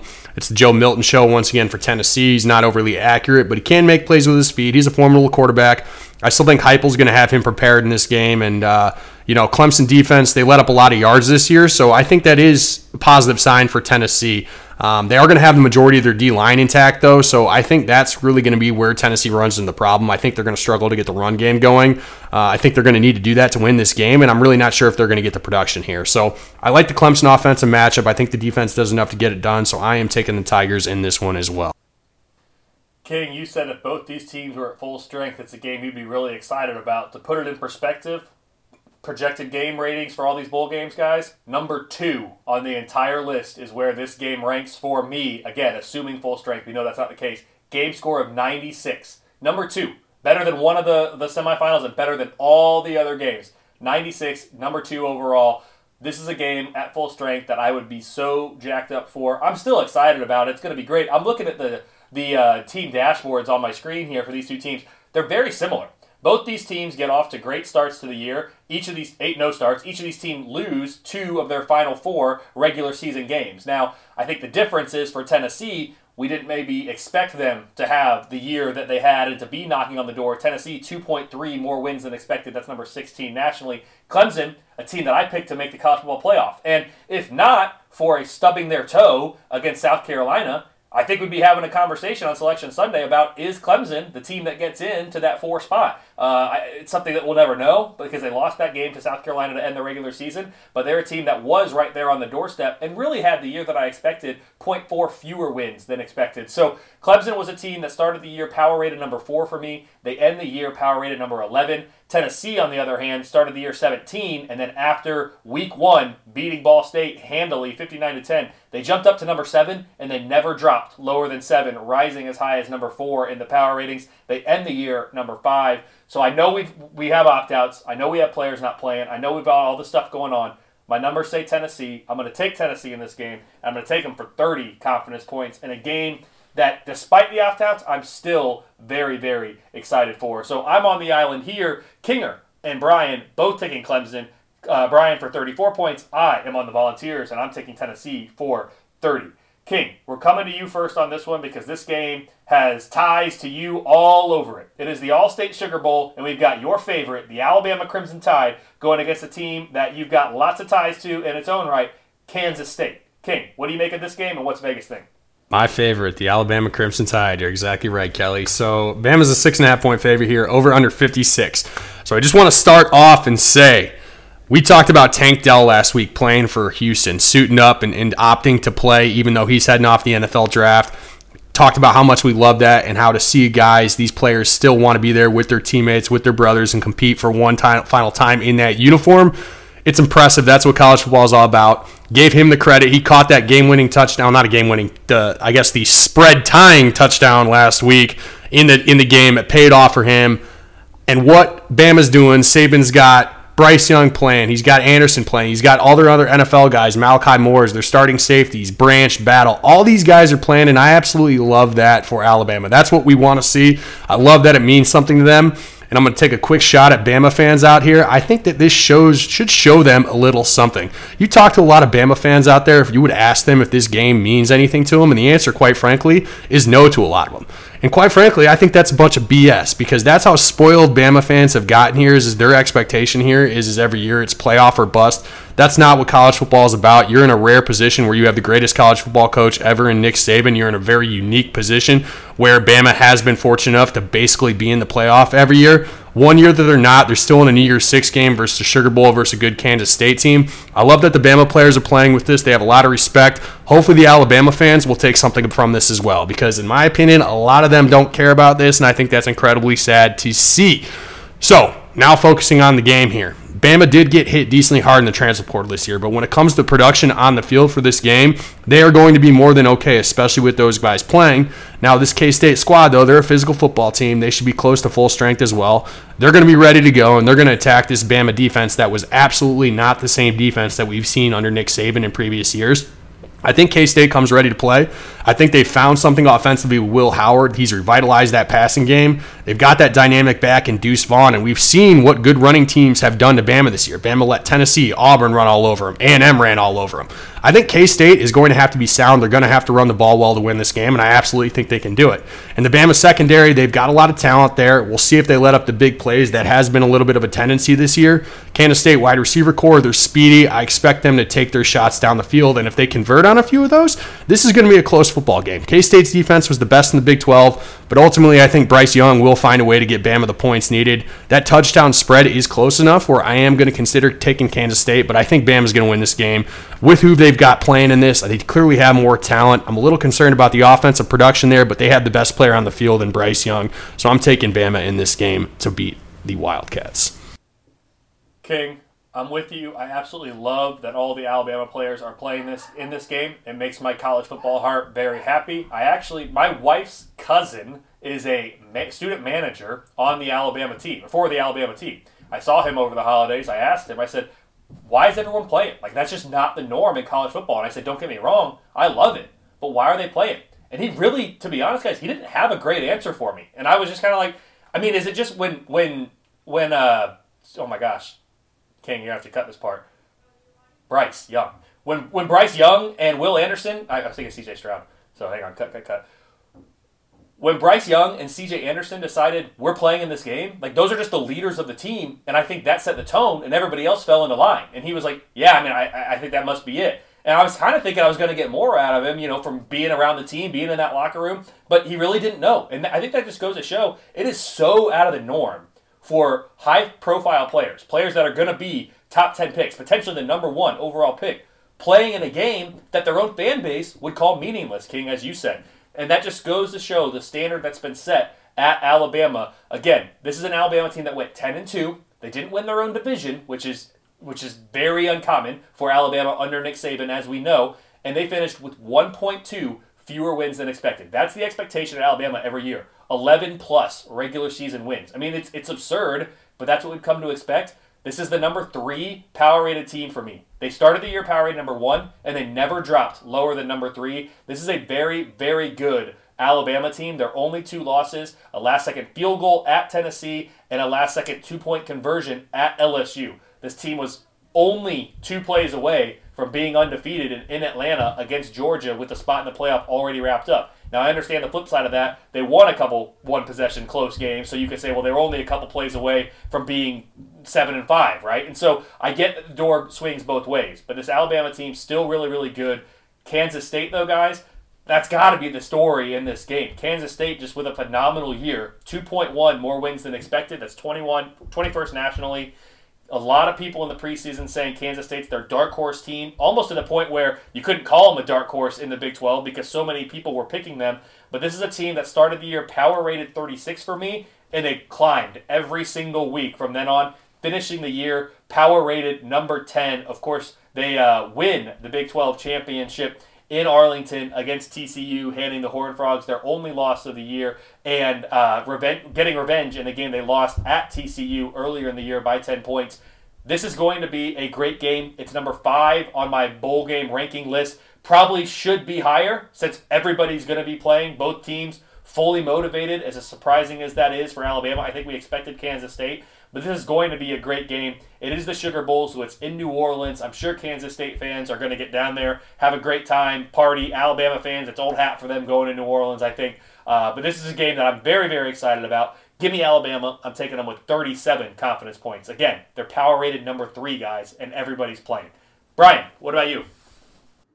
Boom. I'm a numbers guy. I got Bama 37 as well. So I'm going to get that out of the way. Um, yeah, I mean, I was looking at their schedule and their results, right? Two plays away from being undefeated and in the playoff, like what we have come to known as the Alabama expectation. Also, yes, a lot of games have swung their way, but that door has swung their way more so than not in in uh, this Nick Saban era. So that's what everyone's accustomed to. Now, um, it, eh, really cool backstory. You guys did a great job just explaining Bryce Young wanting to play and, and some of those leaders on the team wanting to play. That's awesome to see because I think as college football fans, we want that uh, to be commonplace again, right? Especially in this day and age in college football. Kansas State uh, just kind of hurts my heart. Uh, and this might be a stretch, but as a Virginia Tech fan, I see a lot of similarities in Kansas State's program and Virginia Tech. And I mean, I remember growing up in Kansas State and Darren Sproles, and they were in New Year's Six Bowls. I'm like, this is awesome. Like, what the heck is Kansas State? Like, I play them in NCAA football, and they're a joke. But uh, yeah, I credit them. They, they had a great season. Uh, I think this is this is what I think Virginia Tech needs to get back to every year. Those ten win years, conference championships. But uh, hate to poke fun at the alma mater and Kansas State here, but you you just don't beat those top teams and you don't beat them in the big games. So I'm going with Bama, 37, uh, RTR. RTR. Uh, Kinger loves that. To recap, we are all on Alabama. Brian and I both taking the Crimson Tide for 37 confidence points. King, I'll take this next game first. It is the Goodyear Cotton Bowl Classic. We have Tulane representing the group of five against USC. What's Vegas think? USC is a two point favorite, over under 62 and a half. USC only a two point favorite. Something to keep an eye on here. Uh, I know we've got some opt outs from USC. We've got, you know, rumors now swirling about Lincoln Riley. Is he going to go be an NFL coach? I personally don't think there's much merit to those, but who knows? Lincoln Riley surprised me greatly last year when he left Oklahoma for USC, so he could very much surprise me again this year. Guys, these are two teams. I, I got to own it. I did not think USC in the preseason was going to contend for the college football playoff, as a lot of people thought they would. And again, they were on the doorstep. They shouldn't have been, in my opinion, but they were. So credit to them. They were there.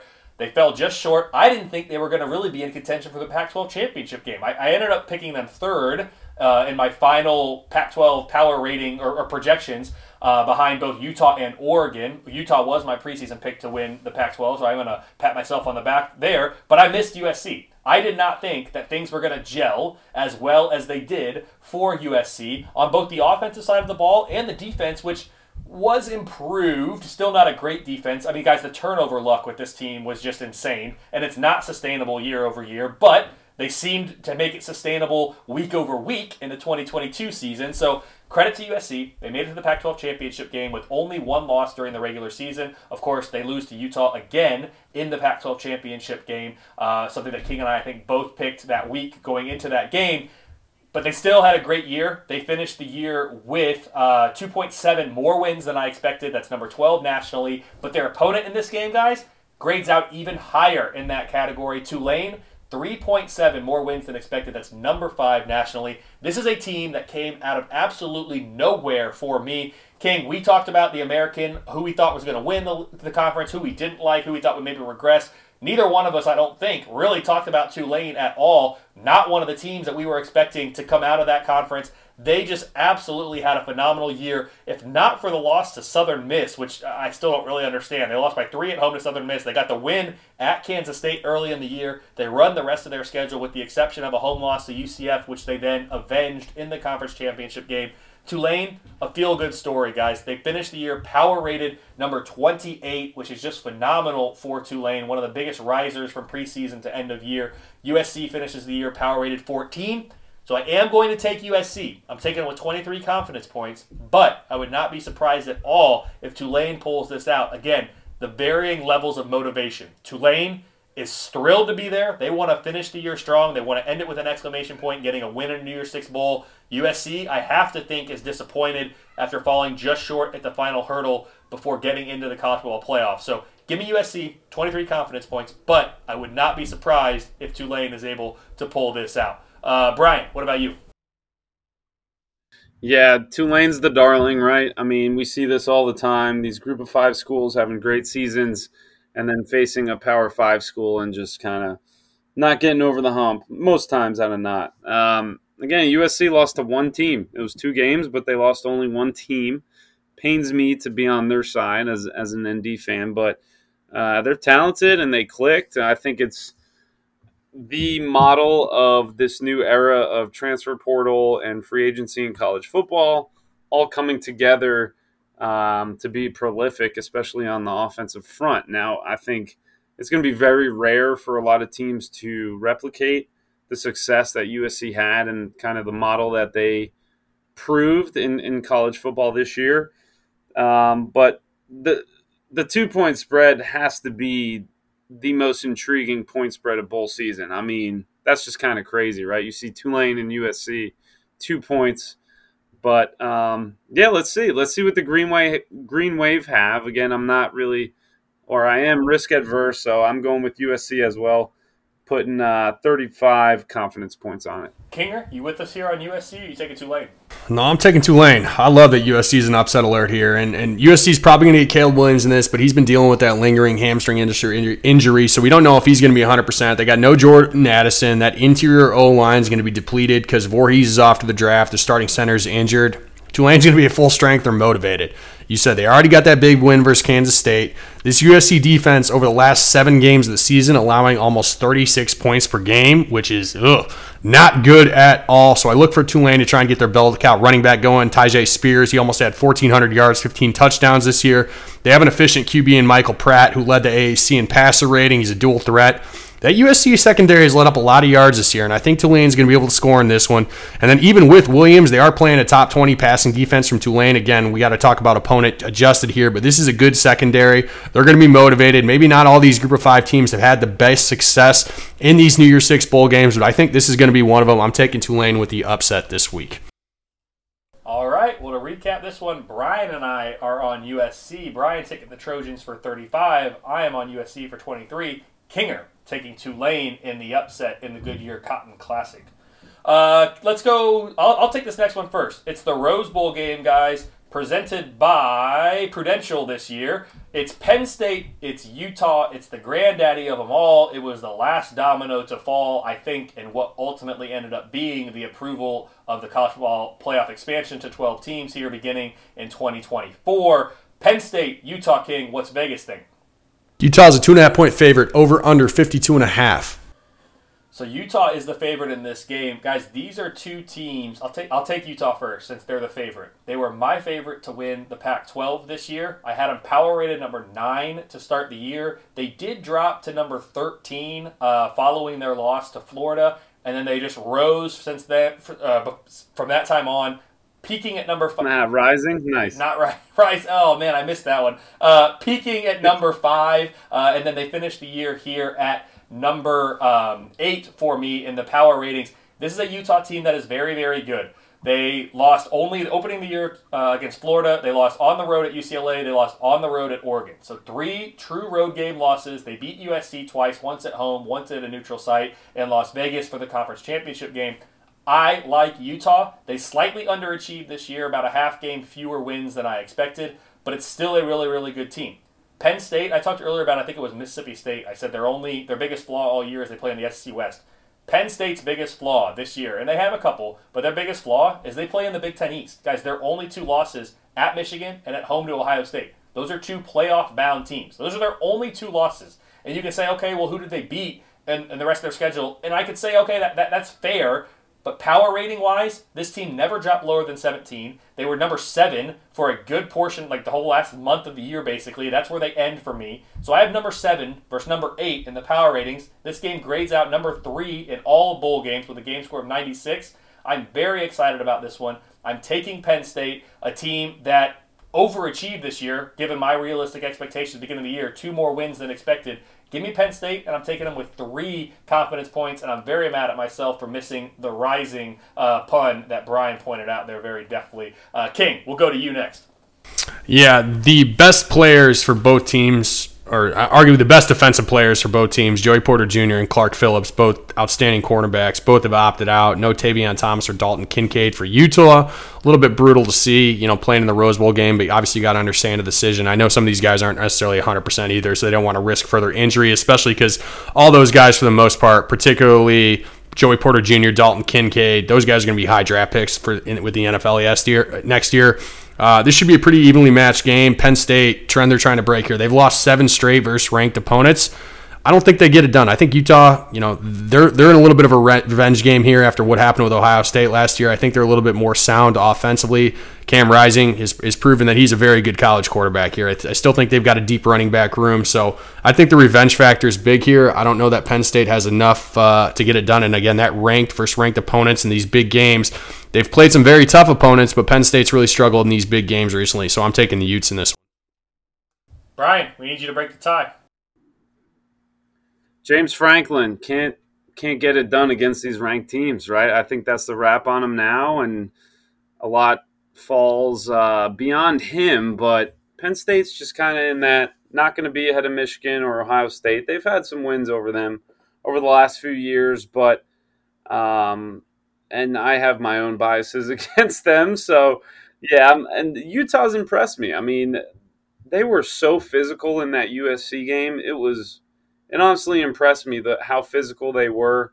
Um, you know, Rising, how tough he was, and how much of a emotional leader and, and how much energy he showed against that uh, USC team for the second time in the Pac-12 championship. So yeah, I got Utah here. Um, again, I think this could be a really good game. Um, I kind of hate that Penn State's back in, in the Rose Bowl because two Big Ten teams are are in the CFP, and congrats to the Big Ten. That's been pretty rare, uh, coming from a, a, Southeast guy. But you know, so I'm going with Utah. Uh, I'm going to put 36 confidence points on this one. All right. To recap it, Brian and King are both on Utah. Brian taking the Utes for 36. I am taking Penn State for three confidence points. Guys, we have made it to the final two games that we'll be picking. It is the college football playoff games. First up, we have the Vrbo Fiesta Bowl. It is number three TCU taking on number two Michigan and Kinger. We will start with you. What's Vegas think, and what do you think of the Vrbo Fiesta Bowl? Yeah, Michigan's a seven and a half point favorite, over under 58 and a half. And I got to be honest, I'm probably in the minority here. I'm actually more excited for this game than the Georgia Ohio State game. And I, I think that this is something that is probably I share a differing opinion here, and right? It's because I have stronger feelings on who's going to win the Georgia Ohio State game when we get it. But I mean, you look at these teams here. This is a contrast of styles. You got this Michigan team; they play great defense. They're going to look to run the ball, control the time of possession, pick their shots for play action. They don't want to make JJ McCarthy do too much. I mean, and then the opposite with TCU, they're going to put try and push the tempo. They're going to try and push the ball down the field, get Kendre Miller going, bring that dynamic aspect running game to the offense. I mean, TCU hasn't faced a defense of this caliber this year. The Big 12 has a lot of good defense, but this Michigan unit really is elite, and they are going to have to attack this secondary to get going. Uh, the two teams that have had the most success against Michigan this year, putting up over 400 yards of total offense, were Ohio State and Purdue. Both these are pass happy teams. Michigan only allowing 2.9 yards per carry on the ground this year. TCU is a very balanced team, and they are going to need to rely on Duggan to lead them in this game. I'm not sure if they're going to really be able to get Kendre Miller in that run game going. And then when Michigan has the ball, it's really all about JJ McCarthy taking care of that football and making the situational throws. He's been really good these last couple weeks, pretty good at taking the care of the ball this year. TCU defense is good, but I am a little bit worried about their ability to stop the run. I expect them to really try and sell out here and put this in the hands of the secondary, which has been underrated. They're ninth nationally in opposing completion percentage. I really don't think the Michigan run game loses too much without Corum. Donovan Edwards is a solid replacement there. He's a stud, if you're asking me. We saw what he did to Purdue in that Big Ten championship game. Um, but I think the big key for TCU in this game is to make sure they don't get too far down. If Michigan gets out to a 14 3 lead, 17 3 lead, and they've got to really push to come back, Michigan's going to try grind them down. That defense is too good. They're too physical up front to really be able to control that ball. I think that really spells a trouble for TCU if they get down in an early hole here. So, that being said, I think TCU does have the QB and the skill position players to keep that test this Michigan defense and keep it close. That's seven and a half. I don't know that I'd feel comfortable betting TCU, but I would not be surprised at all if they keep this game close. I'm taking Michigan. I think this is finally the year they get back to the national championship, but I think this contrasts the styles. If Duggan plays well, I think they're going to keep this close. I think this is going to be a very fo- good football game, and I'm very much looking forward to it on Saturday night. Brian, what do you think about this game? Very good point, Zach. Uh, I think very similarly to you on this matchup. Um, you know, Harbaugh making the semis two years in a row, uh, that's really impressive. Is this the year he can get to the, the national championship? We will see. Um, you know, every year, right? The semifinals, good matchups on paper. Three out of 16 have been competitive till, till the end. Three out of 16. So I just remind myself if you think it looks like a blowout, it probably will be a blowout. Now, TCU's a darling, right? I mean, I think they were very disrespected all season long. People wanted to see them lose because They're not Texas. They're not Oklahoma. But guess what? They took care of business. And I mean, Duggan showed people what a leader and, and amazing competitor he was. So I think, you know, he'll have the team ready to play and ready to compete. But Michigan really hasn't showed that hiccup yet that you look at with these top teams and, and kind of trying to pick an upset. So it's hard for me to, to think TCU is going to win this game, just given history of the semis and, and similar like favorites and teams. So Michigan, it is 39 confidence points. Michigan surprised me this year, guys. Um, I had them power rated number five to start the year, and then they just oscillated between four and five in the power ratings all year. They are currently number four in the power ratings, but they were very consistent in how my numbers have viewed them.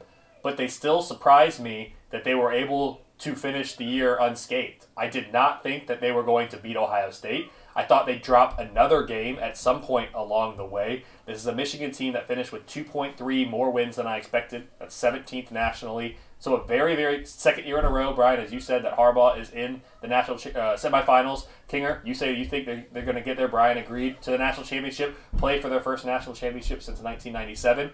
I'm with you guys. I think Michigan's going to win this game. TCU, Brian, you called them the darlings. They are. They're the story of college football. It's start, halfway through the year. It was Kansas. It was Syracuse. But TCU just kept winning. Those other teams fell off, and they still had great years, as we talked about earlier. But TCU just kept winning. They kept finding ways to win. It, it, they're a team of destiny. And I know they fell in the Big 12 championship game against a really good Kansas State team. It's hard to beat a team twice. Um, they fall in that game. They still get in as the three seed, as they should. My numbers were very, very much supportive of the committee keeping them at number three. Uh, I think they did the right thing. TCU started the year number 44 in the power ratings, guys, and they just rose all year too. All the way up to number eight going into the Kansas State game. They are currently number nine in the power ratings. They finished the year with 5.6 more wins than I expected coming into the year. Guys, 5.6. They nearly doubled the win total that I thought this team would have coming into the year. It's unheard of. What Sonny Dykes did in year one is going to give first year head coaches all over the country for all of eternity nightmares because the expectation now from an AD or from a fan base is going to be well, Sonny Dykes took over at TCU, and in year one, took them to the playoff. Like, why can't you turn things around in one year? I don't think that's realistic. I think that's the exception, not the rule. But he should absolutely be applauded, and that team should be applauded for what they've accomplished. TCU is a great story. I am rooting for TCU in this game, full disclosure, because one, I always root against Michigan in every single game that they play. I wish they'd go 0 12 every year.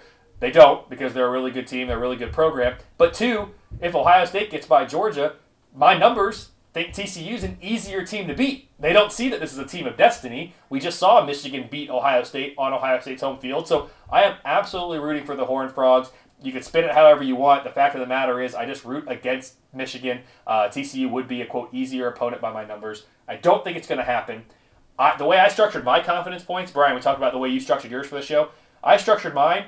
I held everything back for the semifinals and the championship game. So I'm going to give 41, 42, and 43 to those three games. Again, Kinger, we've talked about it over the last three weeks. My numbers not the most accurate in bowl season because of all those other factors. The playoff games are the ones I feel most confident about. Vegas has it at seven and a half. I have Michigan minus eight in this game. I like where I have this game. I'm taking Michigan and I'm taking them with 42 confidence points. So it pains me to do it, but I'm going with my head, not my heart. Give me Michigan. To recap this one, we are all on the Wolverines. I'm taking Michigan for 42. Brian taking Michigan for 39. Our final game, guys, it is the Chick fil A Peach Bowl. It grades out as the number one game of bowl season by my numbers. A game score of 99. It is as high as you can go. Kinger, what does Vegas think? And then Brian, we're going to go to you since you have worked at Georgia as recently as just a couple of years ago. Georgia's a six and a half point favorite, over under 62 and a half. Again, going back to my logic of these semifinal games, I think the dogs are going to roll. Uh, Kelly, I, am curious to hear what you say, but uh, you know, Ohio State's a team that I just uh, it's hard to root for. Very hard to root for, and I look at their schedule and they don't really have that many impressive wins. Um, obviously you see a number five next to Notre Dame. They beat them, and Notre Dame went and lost to Marshall, and then Penn State on the road. But that Michigan game was really disappointing. I know it was kind of a fourth quarter collapse, but um, Georgia's just again, you know, you look at these top teams, undefeated teams, they don't have that blemish on their resume. They could have easily lost at Missouri. I think not enough people remember that game, but I remember when I was working at Georgia that they had a terrible game at Missouri because again, it was a 11 a.m. kick, early October. You know, it's it's it's tough to get up for those games, even a caliber program like like Georgia. But yeah, I mean, I was super impressed with them in the SEC championship. Um, even with LSU putting up a lot of points, but then Stetson Bennett and that offense responding and continuing to separate themselves by more than one score, I think that showed a lot, a lot of resiliency there. And you look back at the Tennessee game, I think they just controlled that. No, they didn't get in an offensive shootout, but they shut down Tennessee's offense. And how do you not talk about Georgia in that defense, right? So I think the dogs will roll. I mean, they're the premier program in college football right now, so very hard to root against, or not root against, but uh, pick against them. Now OSU is is a blue blood, blue blood, obviously, as we know. So um, I hope it's a close game. I, I think it certainly could be, but I just go back to telling myself these semifinal games are are blowouts for a reason. So I'm going with the dogs, and uh, you know they're they're again in their their stadium number two there in Atlanta. So I know those fans are probably equally as sick as going of going there and um, traveling from Athens to Atlanta, but it's equally as as cool for them just to kind of have a second stadium for these big games that they uh, in the years I was there wasn't so good on them against Alabama, but has been a lot better for them in recent years. So dogs 40 confidence points. All right, Kinger. What do you think about this game? Sorry to do it to you, Kelly, but I'm with Brian. I think Georgia's going to roll in this one. I think this is a double digit margin of victory for the Dogs. When we previewed the Georgia Tennessee game earlier this year, the reason that I said that I like Georgia is that game is because they are fast enough, physical enough. They have the athletes on the defensive side to compete with that high powered offense. And I think that's the exact same story that they have here. You know, Georgia's fantastic against the run, number one in the country. Ohio State has really struggled at times this year to run the ball, so I think Kirby is going to make this one dimensional game. They're going to get after Stroud, and I don't think Ohio State is going to be able to do enough in that run game, be dynamic enough to really score enough on this Georgia team. I mean, talent wise, OSU has the, the dudes on the outside. This is one of the best wide receiver corps in the country. And the UGA secondary, they've struggled a bit at times this year, but they're going to load the box, and this is going to be a very similar strategy to what they did to Tennessee, right? Let these mediocre pass plays happen, prevent the big explosive plays. I'm sure Ohio State's going to get one or two, but I think Kirby's going to have this secondary prepared. And if they can stop the run, I just don't think Ohio State has it. And and I do really the, the main concern here is, is is I am worried about Ohio State's defense. Stetson's been in these big games before. He's a very good college quarterback. Ohio State very poor depending defending the pass this year. I like those tight ends. I like those skill position players from Georgia. I, am gonna bet Georgia in this game. I'm gonna bet them to cover the sport, the spread in this. I think Georgia's the better prepared team. I think they're the better coach team, and I'll be shocked if this is a close football game. I hope it is as well, but my head tells me that Georgia runs away with this and they win easily. So I'm taking the Bulldogs. I'm taking them to win this game and face Michigan in the national championship. I'm not going to bury the lead. I agree with you guys that I think Georgia's going to win the game. Georgia is and has been the best team in the country for, by my numbers, the last three, four, five weeks of the season. They started the year number three. They rose up to number one for one week going into week four. Then they dropped again to three or two, and now they're back up at number one and have been there since before the Kentucky game and haven't relinquished that spot. This is the team that lost um, five first round draft picks off the defense from last year, came back and basically didn't miss a beat.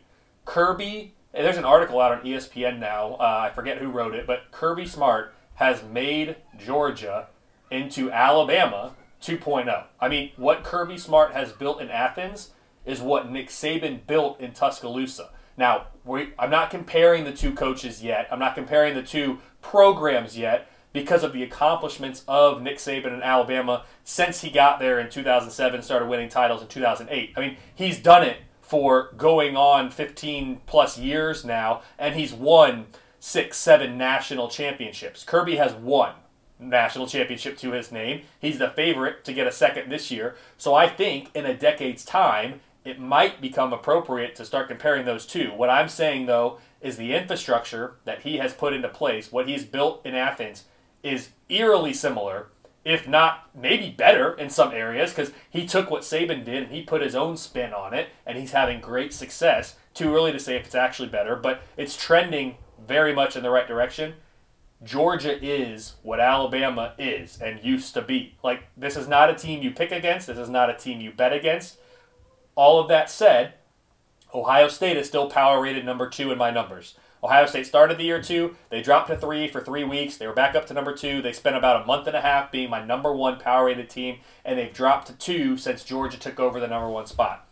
I know they lost the game to Michigan. I know the final score was a 22 point margin. I know it was at home. And every single person in America knows it too, which is why I think the spread is what it is at six and a half. My numbers like Georgia in this game by about two and a half.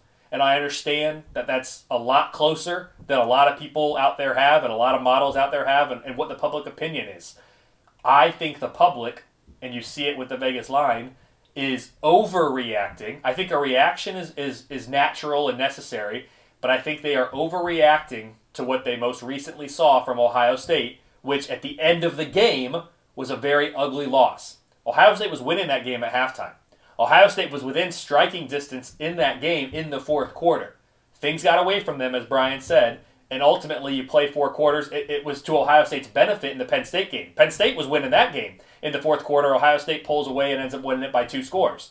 So it goes both ways, but I think the public's overreacting to what they saw most recently from Ohio State, and they're discounting what they saw for the first 11 games of the season, which was an Ohio State, te- State team outscoring its opponents by nearly 17 points per game more than you would expect the average top 25 team to outscore those opponents at those locations. So, this is an Ohio State team that definitely has flaws. They were exposed by Michigan. If Ohio State can stop Georgia from pulling off explosive plays, big chunk plays, which they could not do against Michigan, then I think it's going to be a close game.